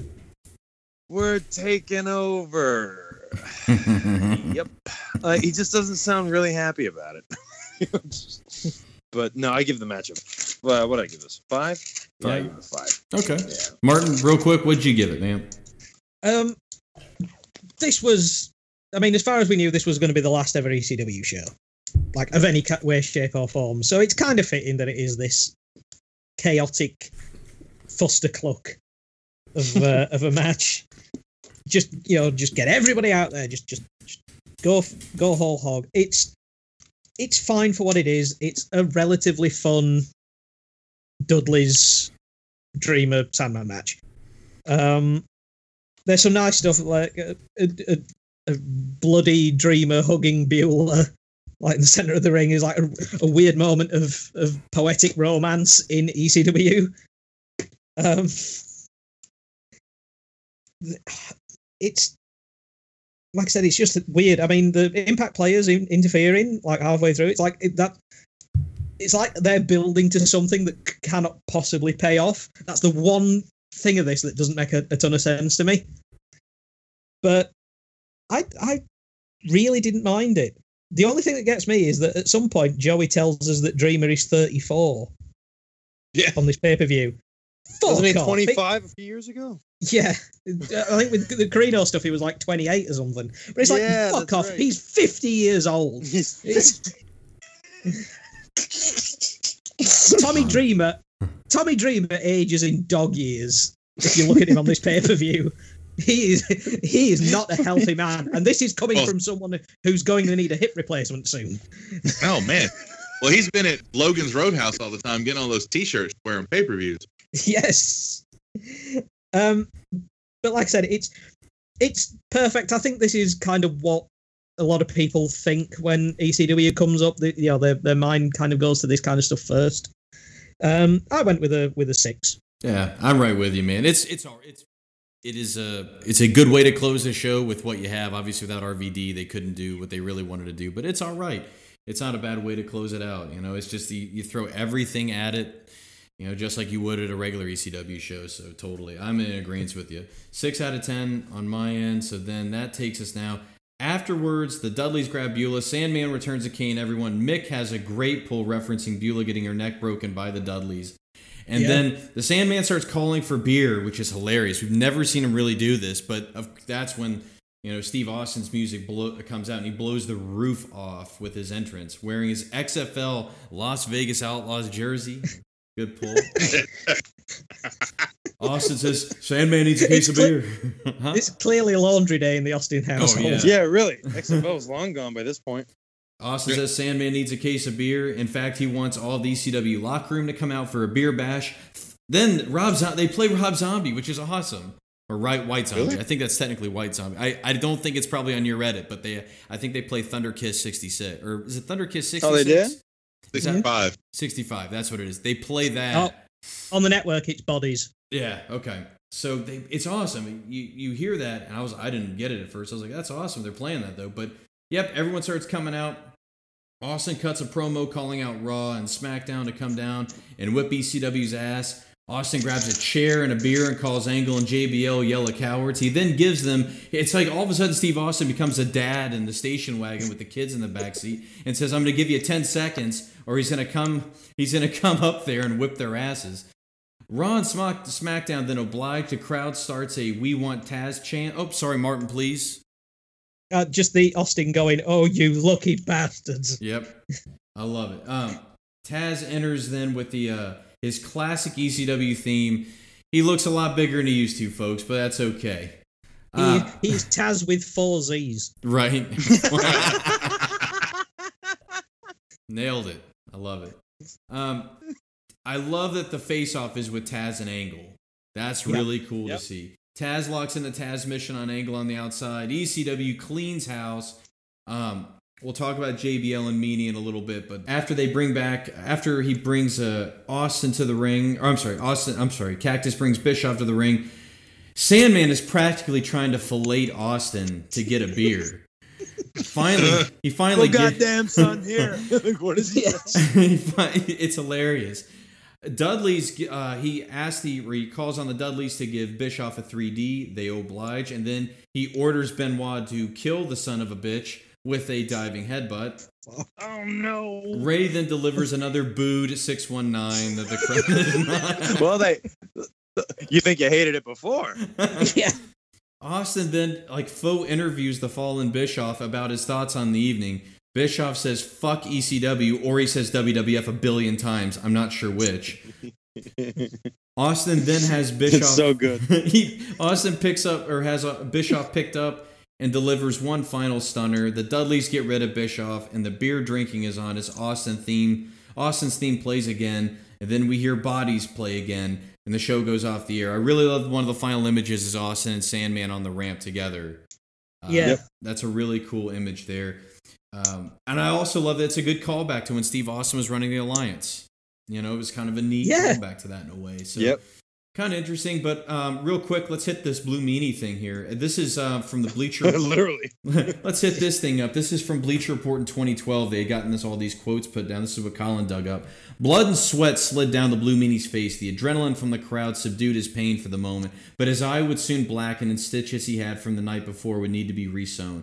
On June 12th at ECW's One Night Stand, a mob of wrestlers filled the ring, fists flying. Steve Austin, Kurt Angle, Taz, the Sandman, and a throng of others staged a brawl. In the midst of that action, JBL pounded on Blue Meanie's face with full force shots. A real fight broke out between them. In, inter- in, in an interview with uh, Arda Ocal, Blue Meanie said that JBL punched open a series of staples he had in his head. The Blue Meanie went on to say, We started throwing live rounds at each other. Why did John Bradshaw Layfield bust Blue Meanie's face open in the interpromotional brawl? What led him to become an, engra- an enraged bull? Words inspiring violence.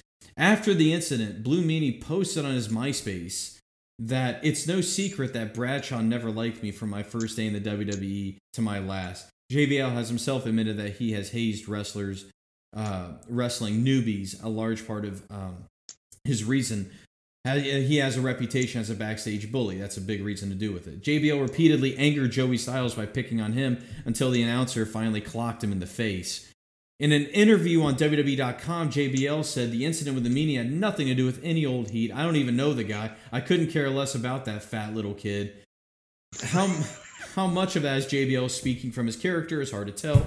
Former ECW wrestler Danny Doring was in the ring that night as well. He said in a shoot interview that JBL and Blue Meanie had bad blood between them before the incident. Doring went on to say that Blue Meanie was taunting JBL. In Blue Meanie's aforementioned MySpace message, he says that JBL was yelling at him about things Meanie had said to him on the internet. Meanie claimed that his unflattering words had been a part of the show. In a business where real and storyline hatred is hard to separate, you'd expect legitimate animosity to bleed into the ring. Regardless of JBL's reasons for pummeling Meanie, he went too far that night. Meanie said in an interview published on WrestleView.com that he had been in the ring with stiff people before, but JBL was just being unprofessional. The Blue Meanie considered filing a lawsuit, but instead their differences resolved over time with clearer heads uh, prevailing. Retaliation. Okay, things would get more violent before they would get more peaceful, though. WWE embraced the tension between the two, pitting them in a match on an episode of SmackDown. Fellow Blue World Order member Stevie Richards interfered on Blue Meanie's behalf. He struck JBL with a vicious chair shot that he claimed No, it's bad. in a later Never seen it. he Yeah. claimed he had it coming. It's that simple. But, good. Fucking good.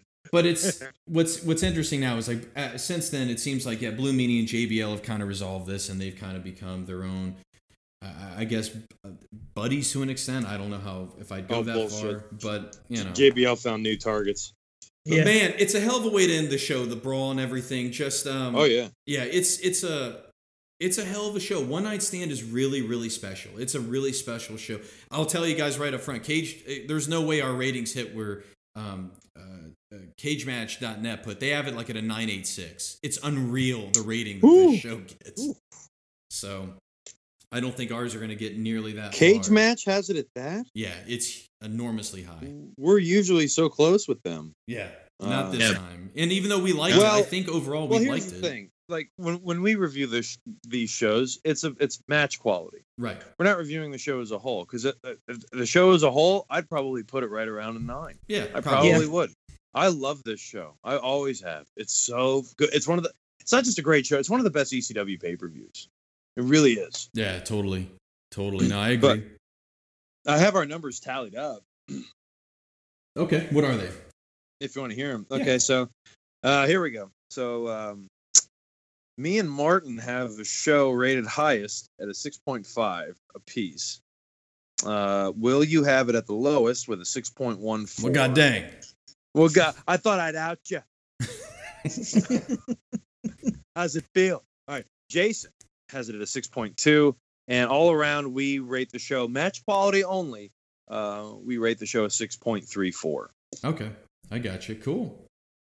Cool. Well, I mean, this is what's cool. That's our highest. I, Yeah. I don't think we've ever gone that high. No, not even close. No. And so the neat thing now is this show is special because now because it does so well, they're going to do it again, and it's going to be even more significant when our next episode when we do One Night Stand 06 because it's the launching of the brand, the relaunching of it. So, Oh dear. So we can talk about ECW on Sci-Fi a little bit, oh yeah, which Oh. just hit the network. yeah, it's Yep. great, great how that worked out. So, man, oh man. So, um, uh, like we said, next episode, ECW. Uh, it's going to be ECW One Night Stand 06. We're going to be talking a little bit about them being on the Sci-Fi Channel, how that all worked out, things of that nature. We're coming close. We're getting closer to episode 100. So after One Night Stand, we'll do December to Dismember, and then episode 100, we are going to do Hardcore Justice. We're gonna watch it. We're gonna watch it. You know, why not? What's a good way to celebrate 100 episodes is to watch uh, A TNA, T- a real gem. And then by that point too, we will talk about what we're going to do next after ECW. So stay tuned. It will be announced. It'll be coming soon. But um, in the meantime, please continue to follow us on Facebook, New Blood Rising Podcast. On Twitter, we're at New Blood Pod. I myself, I'm at William Rinkin 83. I'm at the Jason Kiesler. I am at CM underscore stabs. And I'm at Bunny Suicida. We'll see you guys next time for ECW or slash WWE, I guess. One Night Stand 2006. It starts with One thing, I don't know why. It doesn't even matter how hard you try. Keep that in mind. I designed this rhyme to explain in due time. All I know, time is a valuable thing. Watch it fly by as the pendulum swings. Watch it count down to the end of the day. The clock takes life away. It's so unreal. Didn't look out below. Watch the time go right out the window. Trying to hold on to didn't even know or wasted it all just to watch you go. I kept everything inside, and even though I tried, it all fell apart. What it meant to me will eventually be a memory of a time I tried so hard